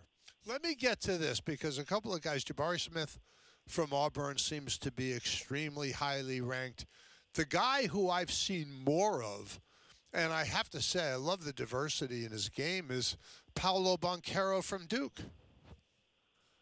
Yeah, absolutely. I think Paolo came into the year as the top draft, uh, the, the, top draft prospect for most people. Um, him and him and Holmgren maybe one two, um, and I think a lot of people started to nitpick a little bit on on Banchero's game, whereas I, I, I certainly didn't see anything to move him off of those those top one yeah, or two spots. Either. I think he's I think he's a really good passer. If you want to talk about someone who already has an NBA body, it's him. If you're if if if, if a team at the top of the draft like the Houston Rockets get the first pick, I certainly wouldn't mind them taking Chet Holmgren because they are in a long rebuild. But if a team that is thinking playoffs next year or even just getting into the playing game or something like that, I, I don't see how they don't jump at, at a player like Paolo Banchero because he has the offensive game to, to right now to to lead an offense in, in the NBA, and he's big enough to, to guard three three different positions probably in the NBA. So uh, he's still the top guy on my board based on what I saw him do at Duke this year. You know, the thing I love about him is he doesn't back off from contact, either on offense or defense. He will take it right at somebody, and he's a good enough shooter to keep you honest. I mean, he, he's got an NBA jump shot now. Absolutely, yeah, and I and I think he's he's a he's a better passer than people are going to give him credit for. He's a very good rebounder, and I think he, he he's a good thinker of the basketball game. He is he he understands where to be and how best to use his skills, which I think is not something you can say for everyone that has his body and his skill. We are talking a little uh, NBA upcoming uh, NBA draft with Shane uh, McNichol, PalestraBack.com, and Larry Brown Sports. Let me get to the guard position uh, really quick because the first three guys are all, you know, some level of big. I mean, power forwards or bigger. Let, let me get to the guards. Is there a point guard that you think is a must have in this draft? Point guard, I would say probably not, unless you consider Jaden Ivey from Purdue a point guard. I Okay. certainly think he'll he'll he'll he'll be the lead playmaker for a team in, in a certain way, but I don't know that I necessarily think of him as a traditional point guard. He's a little tall and everything like that. If you if you're going down to the next to, to the, the smaller guys, the actual point guards, I mean, then you're starting to talk about maybe Ty Ty Washington from from Kentucky or um, Kennedy Chandler from Tennessee. I, I I don't necessarily see either of those guys as starting point guard right away, that kind of thing. I, I, I think they're probably more late lottery, if not into the 20s type type of player. So Sure. um, I do think there there are some really really talented guards, I, and I, I think I, Jaden Ivey from Purdue is the class of those guards um, on both ends of the floor, both offensively and defensively. And, and and as far as the two guys, is there a Devin Booker in this class? That's an interesting question. I, I, I think um, someone that I might compare to Devin Booker would be Bennedict Mathurin from, from Arizona. Yeah. Um, kind of, kind of, kind of a, a forgotten player out on the West Coast. Um, came in as a sophomore this year and led that Arizona team that, for a while, had championship aspirations. And he was their best player. Super talented, super athletic. Um, I think he, he, at times he didn't really fit in with the other players around him. But if you told me the right coach got their hands on him in the NBA and turned him into, you know, All Star MVP candidate, All NBA type guy, I'm, I'm not surprised at all at that. Well, that's really interesting. I think it's harder and harder. I want to go back a couple of years because a guy that I loved in college, and he just never got a lot of traction. It seemed like from the NBA, yet he's turned into a really solid pro. Is Payton Pritchard, the Celtics backup point guard? I love his game. Yeah, absolutely. And I think I think every year we kind of see those those types of players of like, you know, he played four years at Oregon, and people still almost there's almost too much tape on on a player like that where people start to talk themselves out of it. He should have come earlier. He, he's not athletic enough, and then you see players like him. I know uh, T.J. McConnell was that kind of player. Yes. You know, these guys who just come in and, and they, they make positive impact in an NBA game. You know, someone who who I would point to in this class that would be similar would be Christian Braun from from Kansas. Um, Yeah, I think a lot of people are, are, are starting to look at his teammate Ochai Agbaji as as, as a lottery pick. But Braun's younger. I, think he's arguably more athletic. He's just as good as a shooter. I, I, I think there's going to be a team that picks him in, in the late 20s or, God, even the second round and gets an absolute, like, you tell me two, three years from now, I'm watching the conference semifinals, the conference finals, the NBA finals, and he's coming off the bench and scoring points and, and making the right decisions. I'm not, I'm not surprised at all. You know, I, I hear you. One of the, another guy that we left out of the conversation. You talked about T.J. McConnell and and Payton Pritchard, but I I wouldn't say that the Dallas Mavericks backup guy. I you know a lot of people out of Villanova weren't talking about Jalen Brunson as a pro. They were saying good college player. I think he's proven that he's a pretty good pro. Yeah, absolutely, absolutely. And I think his skills were so interesting that, but at the end of the day, uh, you know, a, a basketball player is a basketball player, and I think so many more teams are finding that level of talent in the 20s and in the second round that you're even seeing teams. I, I, think, I think some teams put less value into trading down and all those kinds of things. I, I think it's something the Celtics did several times in, in acquiring Pritchard and other players like that um, because they know that there are really, really good values in, in that 25 to 35 range in the draft. Well, I think Payton Pritchard's going to be around the Celtics for a long time. I mean, he's this is a guy. He is very useful. Who gets in front of people on defense. He he gets into passing lanes, so he's disruptive. He can knock down shots, and he doesn't make a ton of mistakes with the ball. Yeah, absolutely, and I think I think we saw a lot of that when he was at Oregon too. I mean, as soon as his, his freshman year, I believe, was when they went to the to the Final Four.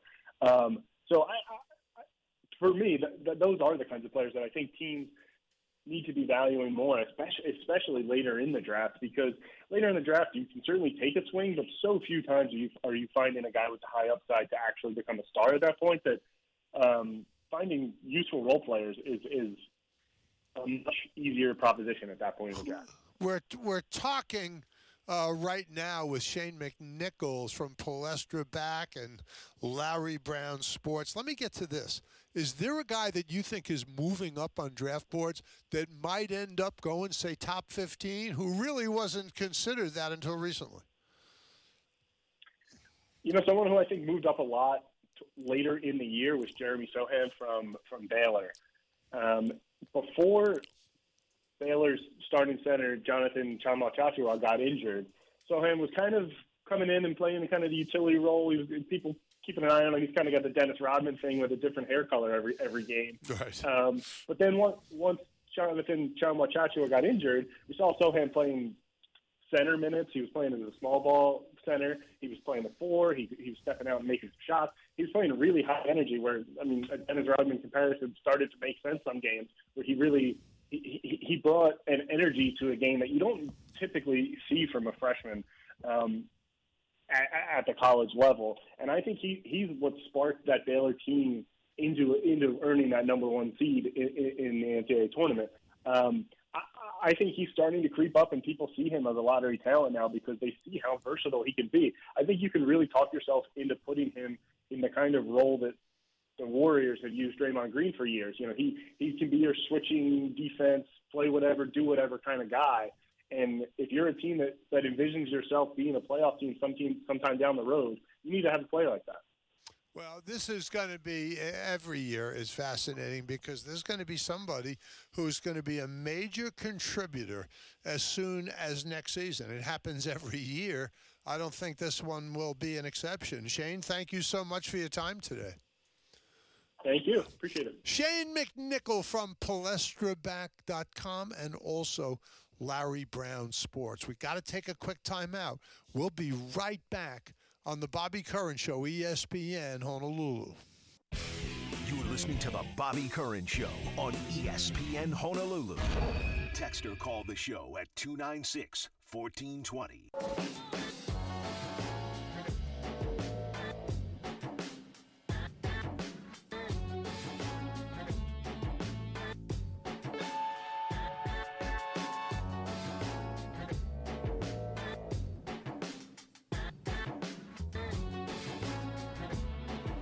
Welcome back on this uh, Tuesday edition. An interesting conversation with Shane McNichol. I don't know what you've seen when you see Chet Holmgren, but when I first saw him for Gonzaga this year, I'm like, are they kidding?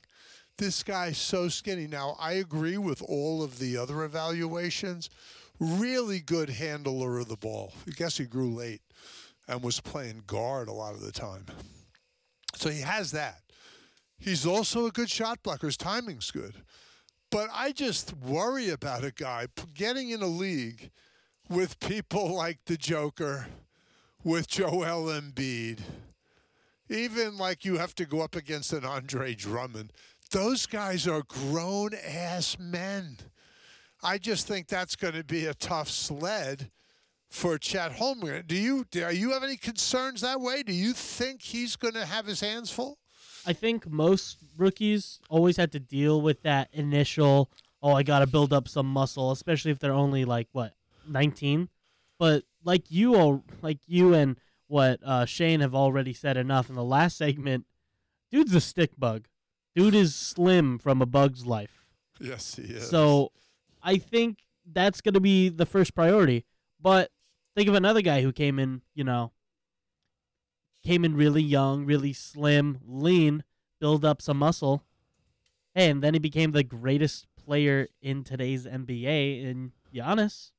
Sure, he's not Giannis, obviously, but there is a path to building muscle for Chet for Chet Holmgren. He may not have the, you know, muscle build of No, the Nigerian-born Giannis well, Antetokounmpo. there are some guys. Think of how Shaq came into the NBA. well, Shaq was also he came in what at twenty or twenty-one. Yeah, twenty, and he, but he was a man already.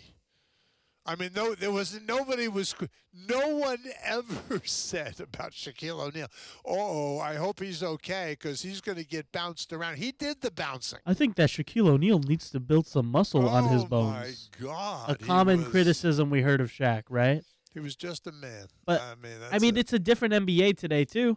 we see the uh, what we see the uh, importance of shooting for these big men. Like you mentioned, Jokic, Embiid, they all shoot threes, can and they're shoot, the most yeah. successful centers in the NBA. Well, the old post up center is just uh, gone. It's gone the way of the dinosaur. You don't see a guy making an exclusive living as a post up center. And if Chet Holmgren makes that commitment to playing center, I think that's what he should do. Because we've seen tall He can guys. shoot it. he can shoot it. And we've seen tall guys who are not necessarily built to play center, but they're tall enough to play it, say, no, I'd rather play power forward.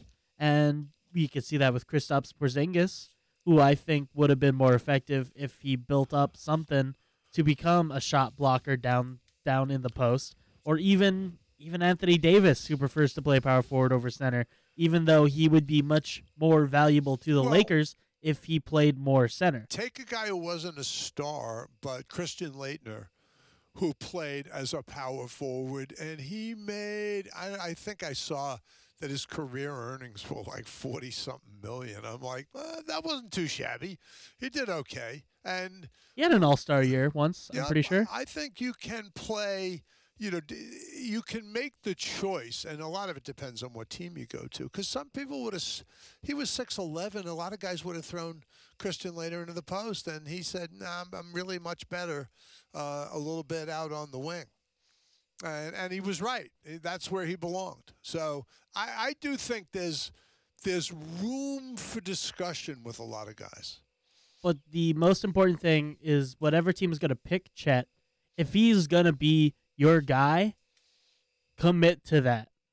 Have an idea of what you're gonna you what you're gonna do with him before you pick him, and think- don't go into it with thinking, "Oh, we'll just take this guy, and I guess we could just do whatever he wants." I, think, you got. guy. yeah. I think Shane McNichol addressed on him. He said maybe for the Houston Rockets because they're so far away that there's a place where you could get the guy in and strength training and muscle addition and just get meat on his bones. You'd have three years to do that before the Houston Rockets are going to be competitive. I He- think is fair. He should go to New Orleans. Then that'll oh, like seem take to- an issue from to- Zion. Every to- time, every time Zion gets food, you take three quarters of it and give it to Chet. That's so funny. I mean, Zion, because Zion wasn't having any problem putting on weight. Although they have that issue with Brandon Ingram. Brandon, Brandon Ingram and Zion Williamson should eat with each other more often, Right. and so they make sure that Brandon Ingram gets, Gets some two food, thirds of the plate. and then Zion doesn't get enough. oh, that's funny. Um, yeah, maybe Chet Holmgren would be the perfect matchup with Zion. Except you know the problem is with guys like Chet Holmgren, they're giving the food away, and that does you couldn't stand to have that because Zion doesn't need any more than his portion. Oh, that's funny. 296 1420. If you have something, uh, go ahead and, and light it up. You know, it's funny, depending on the sport you play, because I can remember them trying to put weight on my brother, who was a very good football player. And he was six foot four, and he never, never got any heavier than 235, but they were trying. In high school, for example, he got sick right before he went to Duke. And he'd gotten up to 222, and then he got like the flu, and he shows up at Duke, and he's 217 at six foot four. He's supposed to be playing defensive end. You can imagine how tough his freshman year was. But I'm saying there are sports where, depending on your position, if you're an offensive lineman and you're 285 th- and the, you're going to the NFL, they want weight on you. You better not show up at 285, and because they feel like you're a little light in the butt, as the coaches like to say. So, you know, they want a guy being. Nobody was complaining, by the way, about Evan Neal being 348. Now, he's six seven, and they said, yeah, he can play at 360 to 370. Can you imagine? I mean, that was like, I remember when I was a kid, you know, even in first year of college and, and starting to notice what guys weighed on the in the NFL. Oh, 300 pound lineman was big. Now you're a little guy at 300 pounds.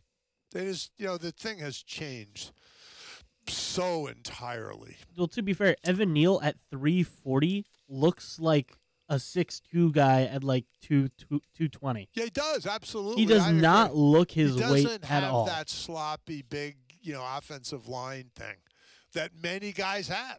Like Even guys in the draft have that. like I think he was at the combine where he was just wearing the combine shirt because he wasn't wor- he wasn't doing the combine workout, Mm. and the he had the glasses on. He looked like an assistant coach. That's, that's funny. Because I, you know, now will that serve him well, or, will the Giants get a hold of him and say, "Listen, you can carry more." I I kind of think if a guy's a tackle, I want him to be quick. The issue then is if you look at Me- uh, Mekhi Becton for the Jets, who is on the heavier side, I think he's got his weight down to around 360, 370 because he was out with a was broken four, leg. Wasn't he 400 at one point? That that's what that's what people report. Right. So There's you th- don't know that that sure. hasn't necessarily been proven Right. if that was correct or not. I, I'll tell you what, the guy I worry about, I mean, we're sp- switching back and forth with sports, but I don't know what they're saying Zion is, but Zion's a big fella. I'm just going to say that.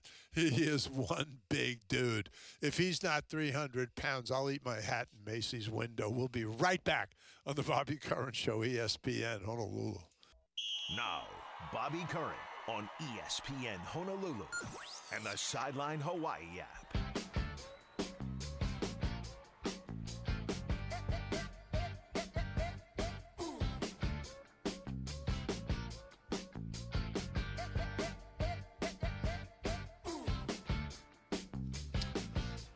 Welcome back on this Tuesday edition of the program. A lot of things that we're going to talk about uh, today. And I, you know, I've been listening to a lot of that because guys say it all the time. All right, the two guys like these, this uh, Carlin and Canty in the morning on ESPN. Now, I had to listen to this Chris Carlin rant about how Joel Embiid is the MVP. Yesterday, he's saying, well, the best player in the world is Giannis Antetokounmpo. I'm like, well, hold on a second. I thought it was Joel Embiid that was your MVP. I guess he's making some kind of distinction that uh, that I would probably understand with that one. But now I'm hearing people say the best offensive player in the NBA is Luka Doncic. Um, maybe I, I don't. I think he's. I would say this. I think he's in the conversation, which is amazing when we're talking about a 23 year old. He is in the conversation as the best offensive player. I don't know that he's there, but he's close. Where would you be on that, Tanner? I, I would say yes, that Luka Doncic is close. Here's the other thing about Doncic that's different from most other guys. He cannot be rushed. He cannot be brought out of his tem- his natural tempo. I haven't seen anybody do it to him. He has the te- he dictates tempo better than any other player in the league. I don't see another guy doing it that way. You can't speed him up. I'm still on the Giannis train. I just don't know who stops him. I mean, obviously, yeah, he was stopped this year by Boston, barely. I would say the Bucks were stopped, not Giannis. He still dropped what 40 and 20 or something He's crazy pretty- like that. He's pretty damn great. So I'm still on Giannis, KD. They're still in my heart the best offensive guys, but Luka Doncic is definitely up there. But those guys, first of all, I don't know how old Giannis is. Is he 28, 29, something like that in that area? Now, and Durant's older than that. He's 31, I think. I mean, for you, it's hard to compare a guy who's 23 with these guys that are pushing 30. I just think that that's what that's part of what makes Luka Doncic so extraordinary. I think he's going to be a handful for Golden State. I don't know. I would agree with you on this. Giannis has the greatest. You know, people talk about wingspan. He's got the greatest leg span. I mean, when he takes one step, he goes so far with that. It, it's really quite remarkable. I mean, he people used to talk about guys that can get with one step to the basket from the foul line. Giannis can get there from the top of the key, maybe a half a step beyond top of the key. It's crazy how far he goes, and he gets there fast. And the- so he, he's his movement I think is superior to anybody else in the NBA. And then talking about age range, because you're talking about with the three guys we're talking about, Luka, 23, Kevin Durant is 33. So there's 10 years No, see, between I those he was guys. more like 31, but I guess I forgot to add. Giannis is 27. That's all. I 27. think I said 28 Giannis only but has yeah. four years on Luka.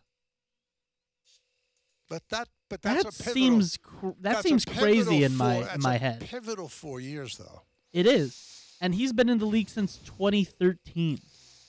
Wow, that's really something. Because I think he was years. he was drafted in the 2013 NBA draft at 13th overall. So he Because that was part of that really disappointing. He was, like 17 when he was drafted. Must have been. And I- 18 when he started playing in the league. He I must have been because I remember especially earlier because that was when the Bucks were really bad, where they had like Right.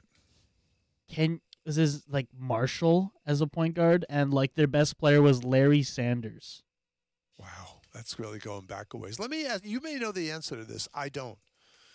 So every time I'm watching the huddles with the Milwaukee Bucks, I'm seeing Giannis's brother, who apparently is going to be re-signed by the club. I am like, is that like, is he a guy that's there because his brother's a star and this is to keep him happy, or is he a guy that actually has some skills and can play in the NBA eventually? Do you know? I have no idea. I haven't heard anyone weigh in on that. So Thanasis, I don't know a lot about his skill set. I know that he is like Giannis Antetokounmpo if you like spent probably a dollar. But I think he's there as your locker room guy because I think that's really valuable in the NBA where you just have the guy on the bench that rides it and you're there to, you know, make sure everyone's having a good time. And with Is Giannis, that his job? it could be his job. I mean, he comes off the bench from time to time to do something, but I think he's there because Giannis is there, but not because like he's only good because Giannis is good. It's more of a Thanasis is there to help keep Giannis in Milwaukee. I feel like. All right, well, that's fair enough. I mean, I think let, let, Giannis is so good that if you have to pay a guy a million a year to keep Giannis in Milwaukee, it's worth it. I, mean, that's my thinking because what's he going to be worth? What is Giannis? I mean, what's a million for Thanasis or two million, whatever they're going to pay him? Because it's going to be well worth it. Sen? Oh, hi, Sen. How are you? Oh my god! All right, so I have me and my friends are talking about Embiid and Giannis and stuff, Yeah. and I had the feeling that Gi- Giannis was he's just like he's a freak athlete that just happens to play basketball. Like imagine him playing, you know, center or uh, not center, but the, the middle for the bas- for the volleyball team. You'd be a freak doing that too, Right. right? Or soccer, like- even. Can Oh, you yeah, soccer. He's just a imagine? Can you athlete, right? imagine Giannis as a soccer goalie? How do you get something by him? Yeah, you can, right? Because he's a freak athlete. He's gonna Yeah. do anything he wants. But he just happened to pick basketball, which is awesome because he's gonna make a lot of money and worldwide, you know, fame recognition. Yeah. But then he like there's actual like I don't see that many of the basketball basketball players. Like Larry Bird was a basketball player. That's what he did, you know, Yeah. his whole life. You know, and then but I think Andre Iguodala is a good good example. Like he knows every little aspect about basketball. You know, and Dr- I- I Draymond, think- you could say the same thing about Draymond Green. I think Yeah, yeah, definitely, definitely. he's one of those guys Yeah, that studies offenses and he knows where everybody's going before they get there, and you know Yeah, they're- they're yeah, those a- guys. Yeah, that's a basketball basketball player. Where some of the other guys are just freak athletes that just happen to pick pick, uh, pick basketball. You know, so I think that in today's like, oh, who's the top guy? Like I don't know. Like oh, like Durant, he's a he's a baller. He's a straight up baller. Yeah. He, that's all he does since he was little, for sure. But the guys we're talking about now, like I don't know, you know, like Embiid. Nah, I don't know. I could see him, you know, You wouldn't say Joel Yeah. Embiid is a magical athlete. I, No, you know, no, I, not a I'm magical saying he's a good athlete, but he's Yeah. not a Yeah. magical athlete the way Giannis is. I would say right. Michael Jordan and Kobe Bryant take that pair. Those guys, They were great basketball players, but they were terrific athletes. Yes, but and, and extreme competitors too, right? Like Yeah. they don't want to lose. They'll, you know, they're like Kobe has messed up fingers, right? He'd rather get messed up fingers and keep playing than than come out, right?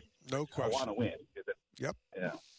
No, I think So- that's an interesting distinction because when you look at a guy like Luka Doncic, now he's what you would call a basketball player.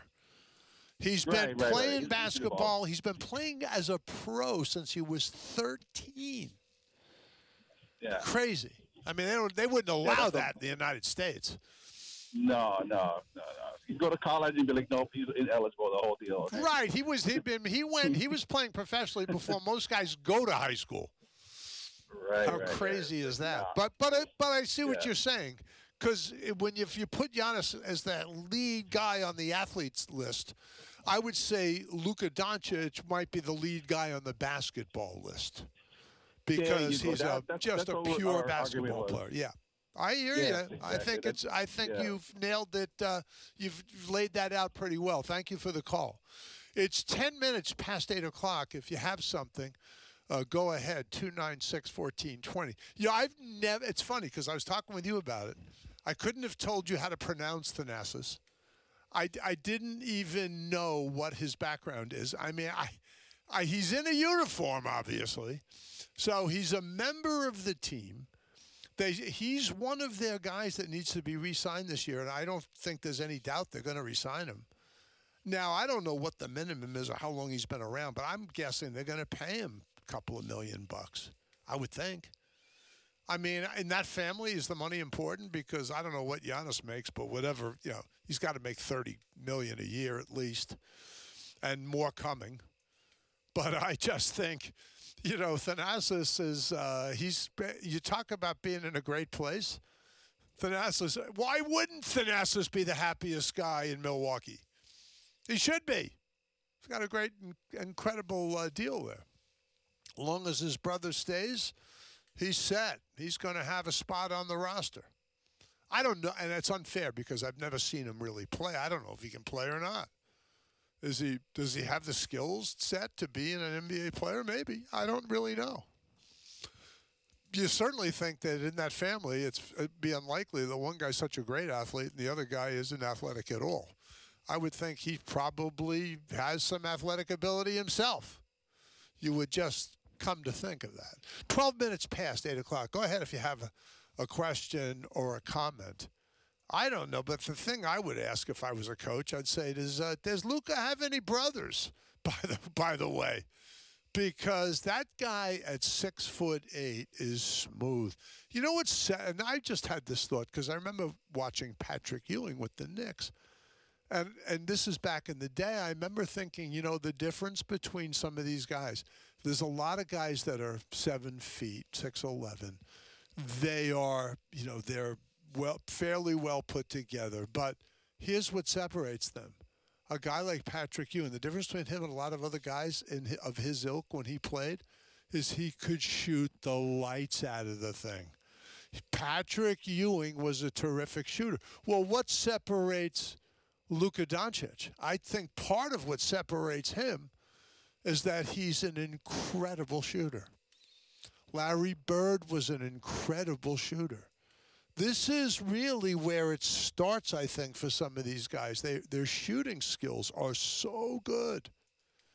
Now, you get to the guards, and it's even crazier because I think the best shooter that ever played is Steph Curry. That's my opinion. But there's other guys who are there's guys in the league that are close. I mean, you couldn't say Dame Lillard's not close to being that kind of a shooter. I mean, he's pretty and he's got great range too. I think Klay Thompson's a great shooter. I'll tell you who's not. Seth Curry's a pretty good shooter. I mean, a lot of times what separates these guys is an uncanny ability to put the ball in the basket. I just think that's how it is. I think it's been ever thus, but it's certainly, it's certainly true. And with the guys who are forwards, I mean, you want to know what the difference is between somebody that say, "Wow, he's six seven, he can run the floor and blah blah blah, he grabs rebound." How does he shoot it? Because if you want to be in the NBA, you can see this. You watch a college game and then watch an NBA game, and one of the huge differences is the quality of the shooting. It's no question it's a separator. I mean, I think it's always been that way, but it's even more true now than it's ever been before. There was a big guy, some people will remember him if you're of a certain generation. And he played for several teams, but Mel Counts. Anybody remember Mel Counts? He was like a seven foot one guy. And I can remember him taking these corner corner jump shots. He was a really good wasn't a particularly athletic guy and he wasn't a great rebounder, but he could shoot it. And at seven one, no one was dropped, no one was blocking that shot. He was getting it off all day long. It's coming up on 15 minutes past the hour. Let's take a quick timeout. Right back on ESPN Honolulu. The Bobby Curran Show is brought to you by PVT Land Company, supporting academics, athletics, and the community on the Waianae Coast.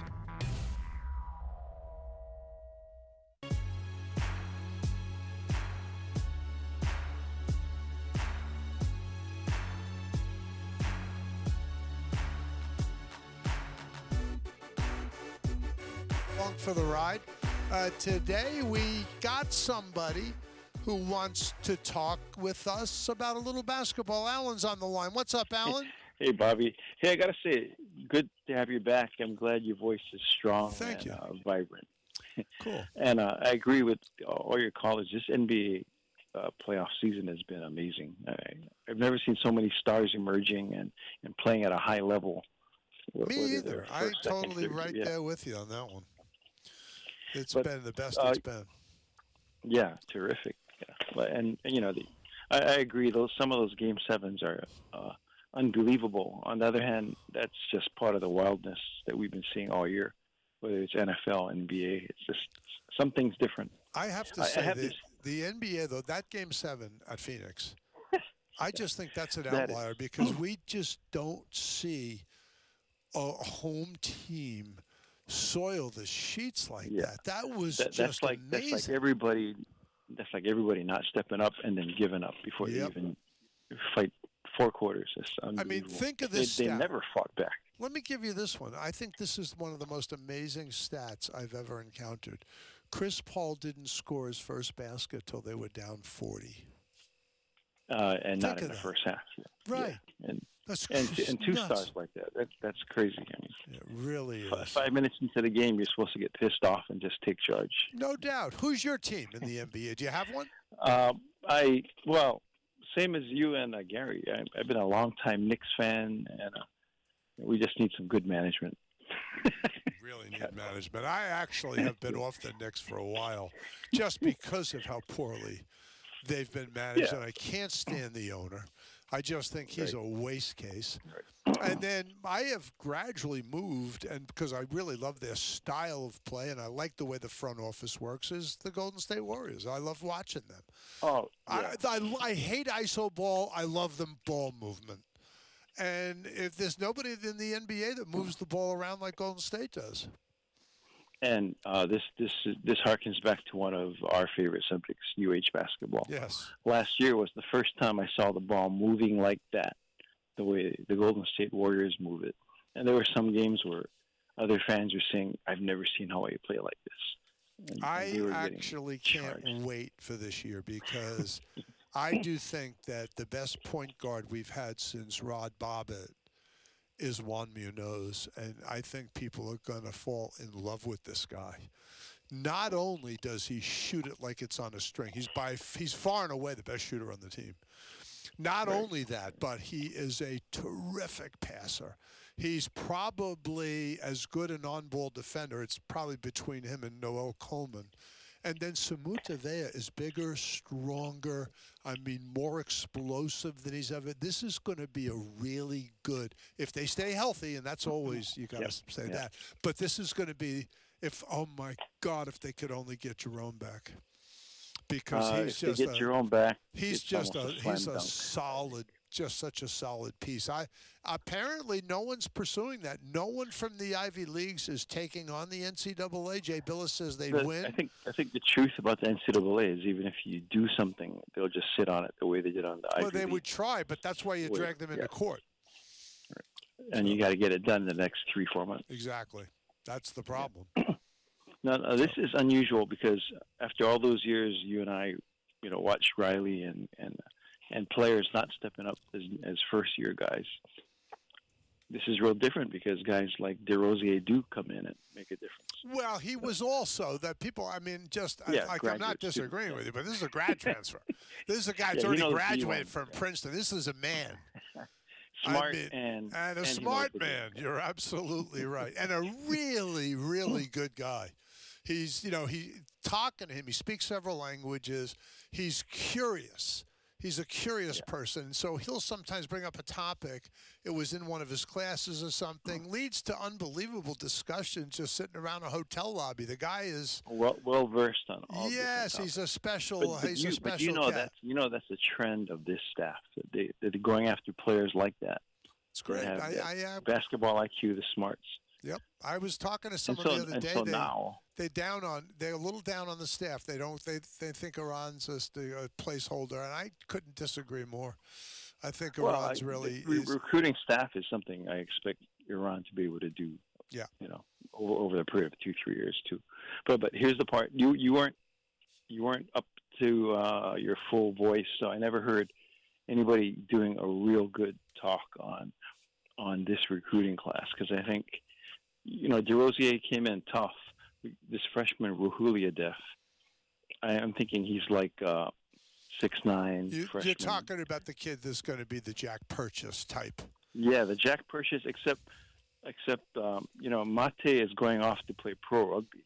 This guy already played pro rugby. He's coming in with some level of toughness, That's interesting, isn't it?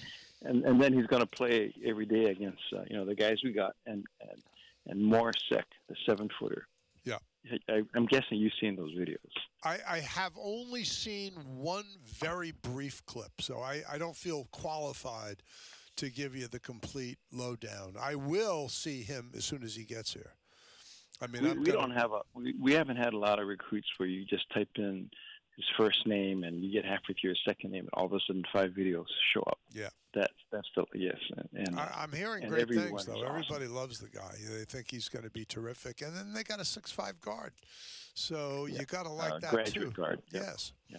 So I mean, I'm excited about it. I think the team will be terrific. I, like I said, if Jerome was back, I would have no doubts that this team is going to win the Big West and go to the NCAA. I'm still hopeful that that'll happen. I, I'm sure they're in the top two because you know we never we never know what Beach does because they bring in all these. Uh, Well, and you never semi-pros. even know where they're coming from. Yeah, and you, right. You'd like to love to know have these guys actually been in college already with transcripts and grades and everything? yeah, Uh, you know, I'm just yeah. saying. Well, and all, and all their freshmen are undeclared. They they don't know what they're going to do in school because I think half of them think they're one and done. Right. Well, that's that's epidemic in college basketball. I got to tell you.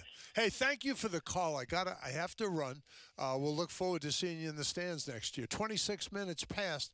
If you have something you want to talk about, we're going to have Jay Jaffe from Fangraphs on with us in a second. This baseball season starting out tremendously. I know you could argue this certainly, but I had someone who told me the other night this is the best New York Yankee team they've ever seen. Now, and this is not a youngster. This is somebody that's got, oh, they're in their seventh decade, so they've been around a bit. Um, how about that? The best Yankee team they've ever seen. Let's take a quick timeout. Back with Jay Jaffe from Fangraphs after this on the Bobby Curran Show, ESPN, Honolulu.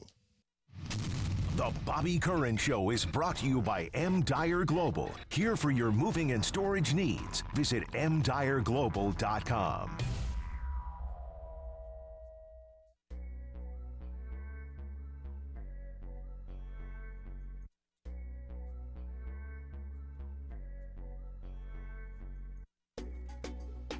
Welcome back on this Tuesday.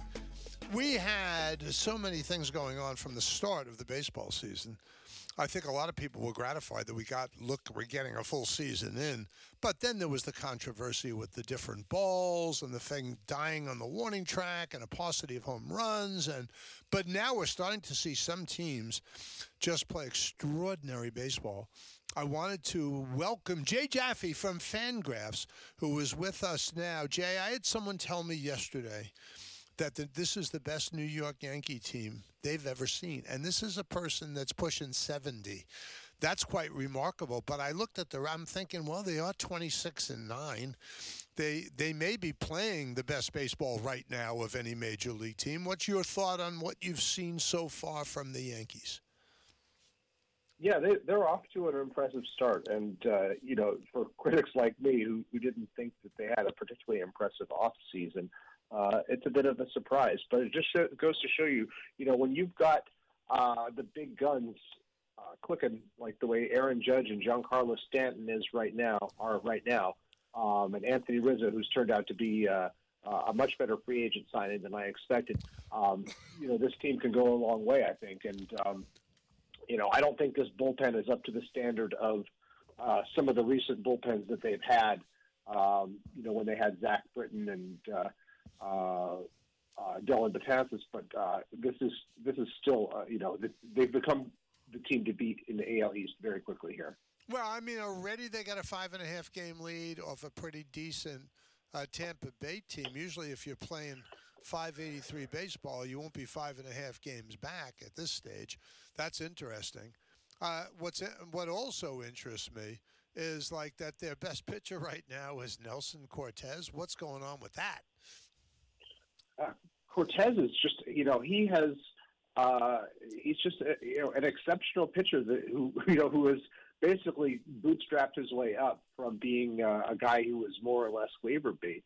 Um, he has uh, some you know comes at comes at hitter with, hitters with some uh, difficult angles and uh, is very uh, well versed in using the analytics. And uh, the guy's got almost a five to one strikeout to walk ratio. This is not smoke and mirrors. Uh, this is a guy who really knows how to pitch. I mean, with the other guys that they have, they got Gerrit Cole. I mean, Severino at his best is a very, very good player. What, what's your thought on how sustainable this deal is with the Yankees? Well, this, you know, these are they have quality starting pitchers. I mean, last year there was a lot of uncertainty as to whether uh, so many guys who'd had such long layoffs like Severino and Taillon, uh, could uh, could deliver for them, and unfortunately they, they really couldn't. Uh, uh, the rotation was kind of a mess, but this year they're you know they're they're healthier. Um, the new pitching coach, relatively new pitching coach Matt Blake, uh, they're working well with him. Uh, this is a team that's that's you know blending analytics and traditional scouting uh, as well as just about anyone. And they've got some uh, some pitchers with some just really unhittable stuff, and they're it's a, it's a smart team. I wanted to get, and this is uh, New Yorkers, of course, in your neck of the woods are always hoping for a Subway Series. I think it's something that New Yorkers love and the rest of the country dreads. But I don't know if you hmm. could rule it out at this point because the New York Mets are pretty good. Yeah, look, they're both they're both playing excellent ball right now. The Mets have uh, uh, unfortunately had to weather some injuries in their rotation. They've uh, been able to, to uh, weather the loss of uh, Jacob DeGrom to a stress reaction in his scapula, but uh, losing Tylor Megill to the uh, to the injured list uh, is a bit of a blow. He had been pitching pretty well uh, until lately, um, but they, this is a much deeper team than we're used to seeing the recent Mets uh, put forth. Um, they've they've got uh, more pitching than they've had before. I mean, going out and getting Max Scherzer as a as a co-ace was uh, uh, a stroke of genius. Cutting Robinson Cano when it was clear he couldn't really give them much uh, was a very un-Mets-like move. The, the Wilpon regime would have uh, uh, carried him and probably lost somebody else of value. Uh, just because uh, you know the embarrassment of, yeah. of cutting a player with forty yeah forty million dollars remaining or whatever. Um, you know, so this is a very competitive team. Now, the problem, I think, in the end, uh, for those who are prognosticating a Subway Series, is that the you know the, the 12 team uh, playoff field is going to make it very hard for the best teams uh, to rise to the top. Every time you add two more teams, you increase the odds of uh, uh, an upset, and uh, Um, you know, so it's, it's the postseason, as I like to say, it's a tournament. It's not uh, designed to crown the best team as champion. It is designed to crown a champion um, that may be somebody who was a long shot entering the postseason. Well, maybe that'll give hope to all of those that are hoping that the Los Angeles Angels will finally get to showcase both Mike Trout and Shohei Ohtani.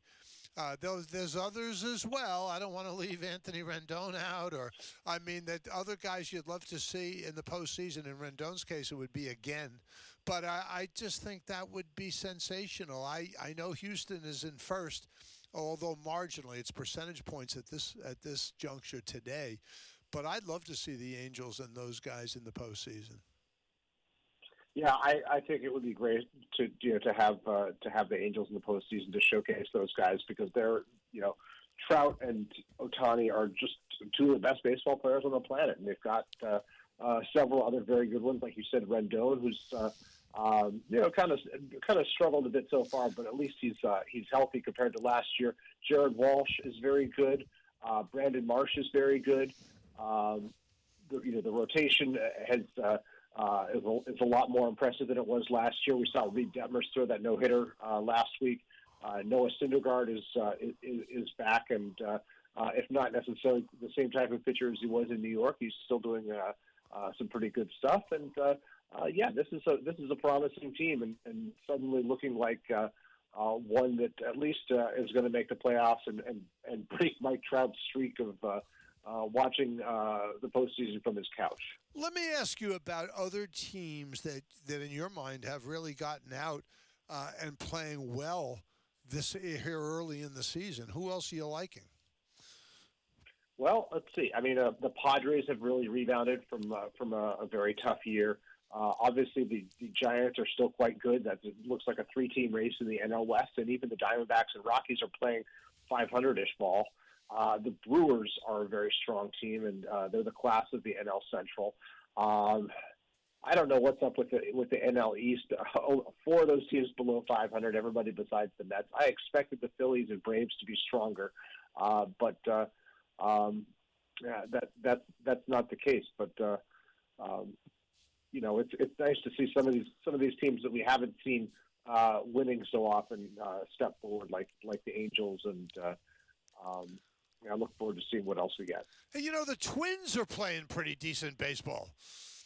Yeah, yeah, the Twins are, and, and I, I, you know, I like the, I like what they did this off season, going out and getting Carlos Correa when when you know he couldn't find a, a fit, um, you know, for a long term deal. It's wonderful seeing Byron Buxton show the world what he can do because that guy, uh, you know, he just he, he can't stay healthy for long enough. But when he's uh, when he is healthy, he's he's just uh, as good a player as anybody.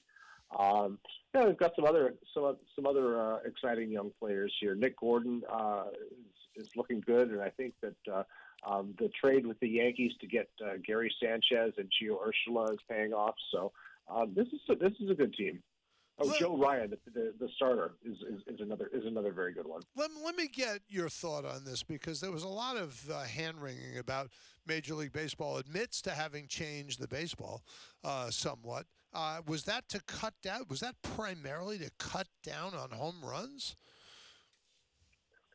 Oh boy, you know the the um, base, Major League Baseball has searched for a way, uh, I think, to um, to to work with, you know to to rebalance the the the, uh, the balance between pitching and offense, uh, and also to reduce the need for pitchers to use sticky stuff uh, to get a better grip on the baseball. And in doing that, they have uh, made quite a mess of things uh, over the last few years, and um, the result is they don't have a whole lot of credibility when it comes to the, uh, the construction of the baseball, which they now uh, have a stake in via their 25% ownership of Rawlings. I mean, there's uh, a lack of transparency, and while they've, you know, they their their stories haven't checked out, such as uh, uh, you know, last year they uh, they had two different specifications for the ball that that was being used. They said they ran short of the newer, deader baseball and and had uh, uh, brought back the old one, but uh, um, it looks like that was in parallel rather than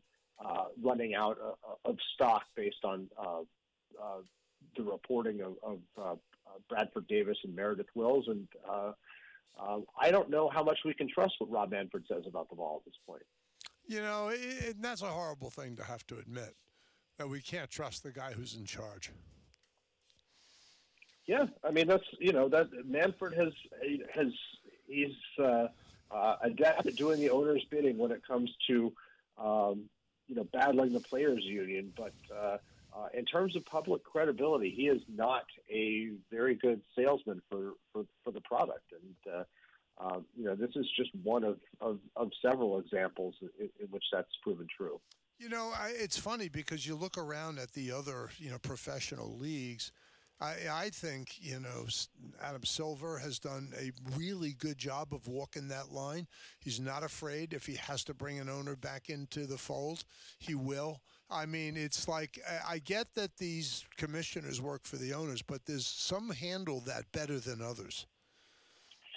Yeah, I mean the NBA. I mean Adam Silver before him, David Stern. I think are, are kind of the model. They are much more much more successful uh, at selling the product uh, uh, and you know than, than baseball in that regard.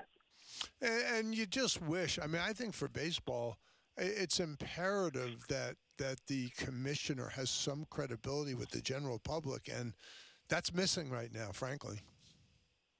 Yeah, it, it is, um, and the owners don't care. They really don't. As long as they're making money, and they are making money hand over fist, uh, they just uh, uh, can't be bothered to care about uh, uh, how it all looks. Let me let me get to this. There's a couple of who are your votes for the outstanding pitchers? I know it's early days. We're still well before the All Star break, but who are the pitchers you're keeping your eye on? Hmm, that's a good question here. Uh, let me think about it for a moment here. Um, you kind of caught me flat-footed here. I mean, I, I think um, you know Kevin Gausman of Toronto is, is definitely one of them. He's been he's been exceptional. Um, Kyle Wright of the Braves has turned out to be a, a very a very good uh, pitcher. Former first round pick who kind of flopped his first few trials. Um, obviously, Shohei Ohtani, uh, the Diamondback Zach Gallen, who I wrote about a bit today, uh, has been exceptional. Nestor Cortes, the Yankees guy we just talked about.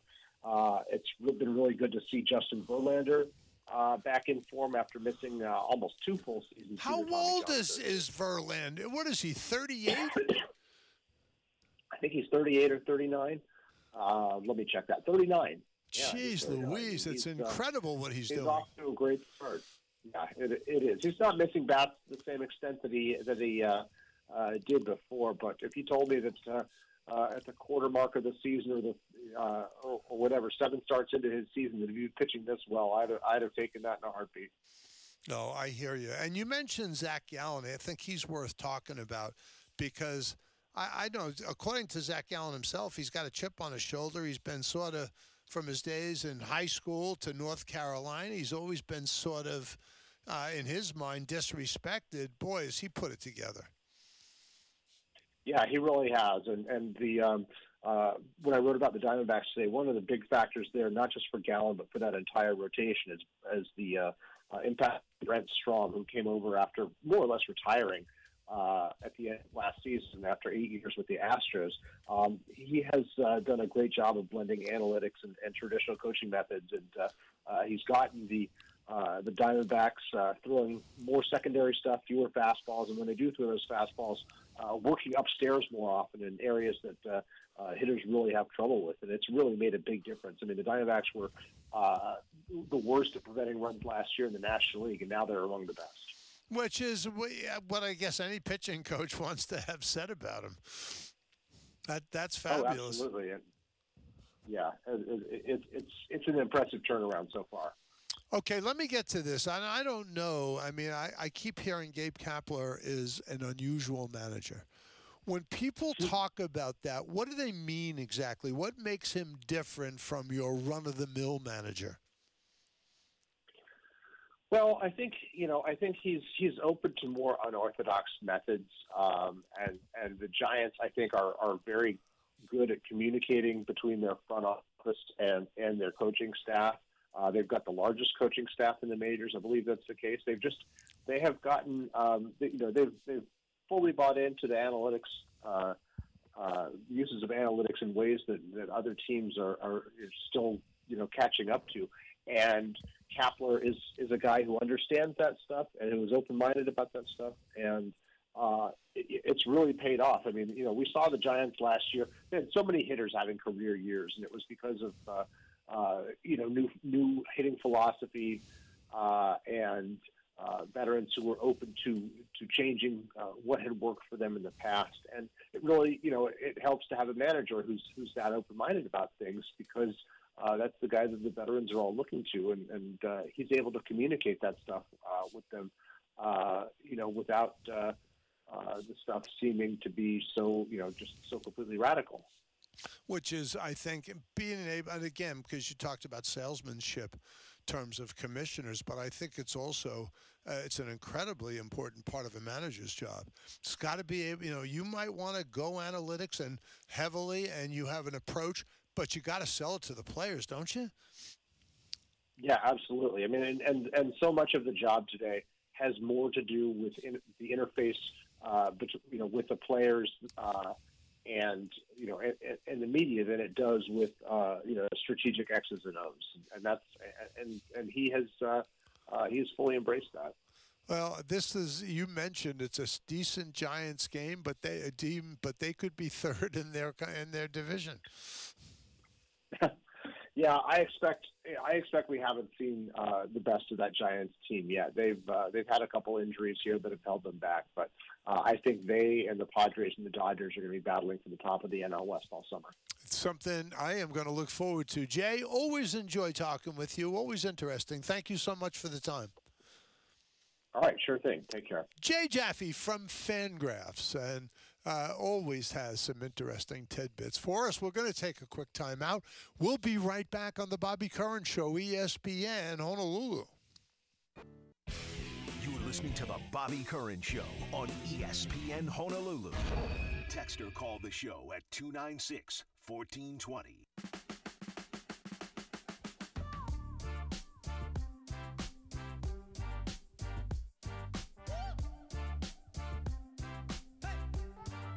Welcome back to our Tuesday edition of the program. Had a really interesting time today, starting with Kurt Helin from NBC Sports on the NBA. I mean, he's with me on this one, and I think I don't know how many others that just felt like you couldn't explain if you lived to be 100 what happened to the Phoenix Suns in game seven against the Mavs. I, I just, an unbelievable collective failure. The only guy that I don't really hold responsible because I could see he was as mystified as anybody is Monty Williams. I'm not really going to blame him for that because when you have as many players as the Suns did come out flat, I'm not sure you can blame the coach on that one. I know people always say, well, who else are you going to blame? Well, I think maybe you have to get beyond blame and then you have to figure out what the source of the problem was and how you fix it. I, do think we're going to see some changes on that roster. I don't expect to see DeAndre Ayton in a Phoenix Suns uniform again. That's just my take on it. I think there's too many teams that are willing to give him a max. I don't think Phoenix is. And so he'll go somewhere else. And uh, that's where he'll peddle uh, his services. I think that he's going to go highest bidder. We have got to talk a little bit about a couple of the other things. Our second guest today was Shane McNichol from PalestraBack. I found it fascinating that he doesn't have a lot of concerns about Chet Holmgren going number one. He just believes it's more likely than not that they will find a way because there's been a history of it in the NBA. They find a way of these guys who are crazy lean to get some weight on them where they can survive the rigors of an NBA season. I think Chet Holmgren's exceptional because he might be. I mean, his legs, he's thin all the way. I don't know what he, he couldn't weigh more than a buck 90, does he, at seven feet? I mean, he's just so lean.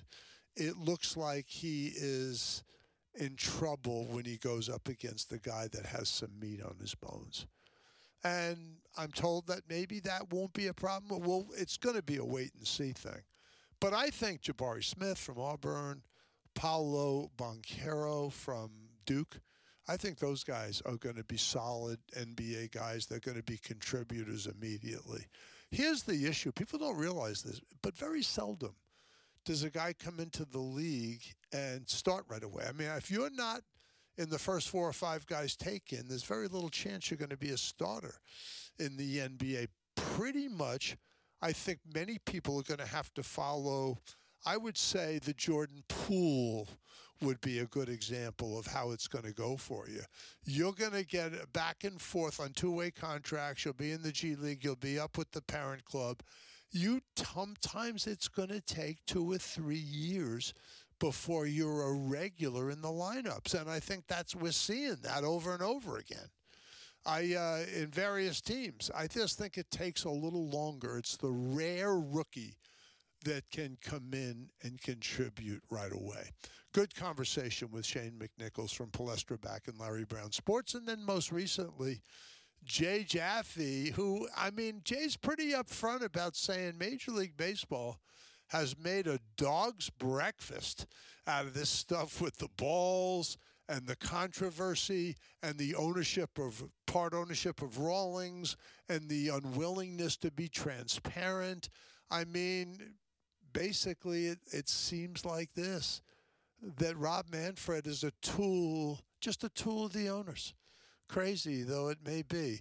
We are going to look forward to game one of the Eastern Conference Finals, Boston and Miami. Want to thank uh, Tanner Hayworth for all his good work today. I appreciate you. We came in, we walked in the building at the same time for the first time ever today. Uh, amazing. We are just about out of time. Uh, thanks to everyone who listened. For all of us uh, from ESPN Honolulu, I'm Bobby Curran. Aloha.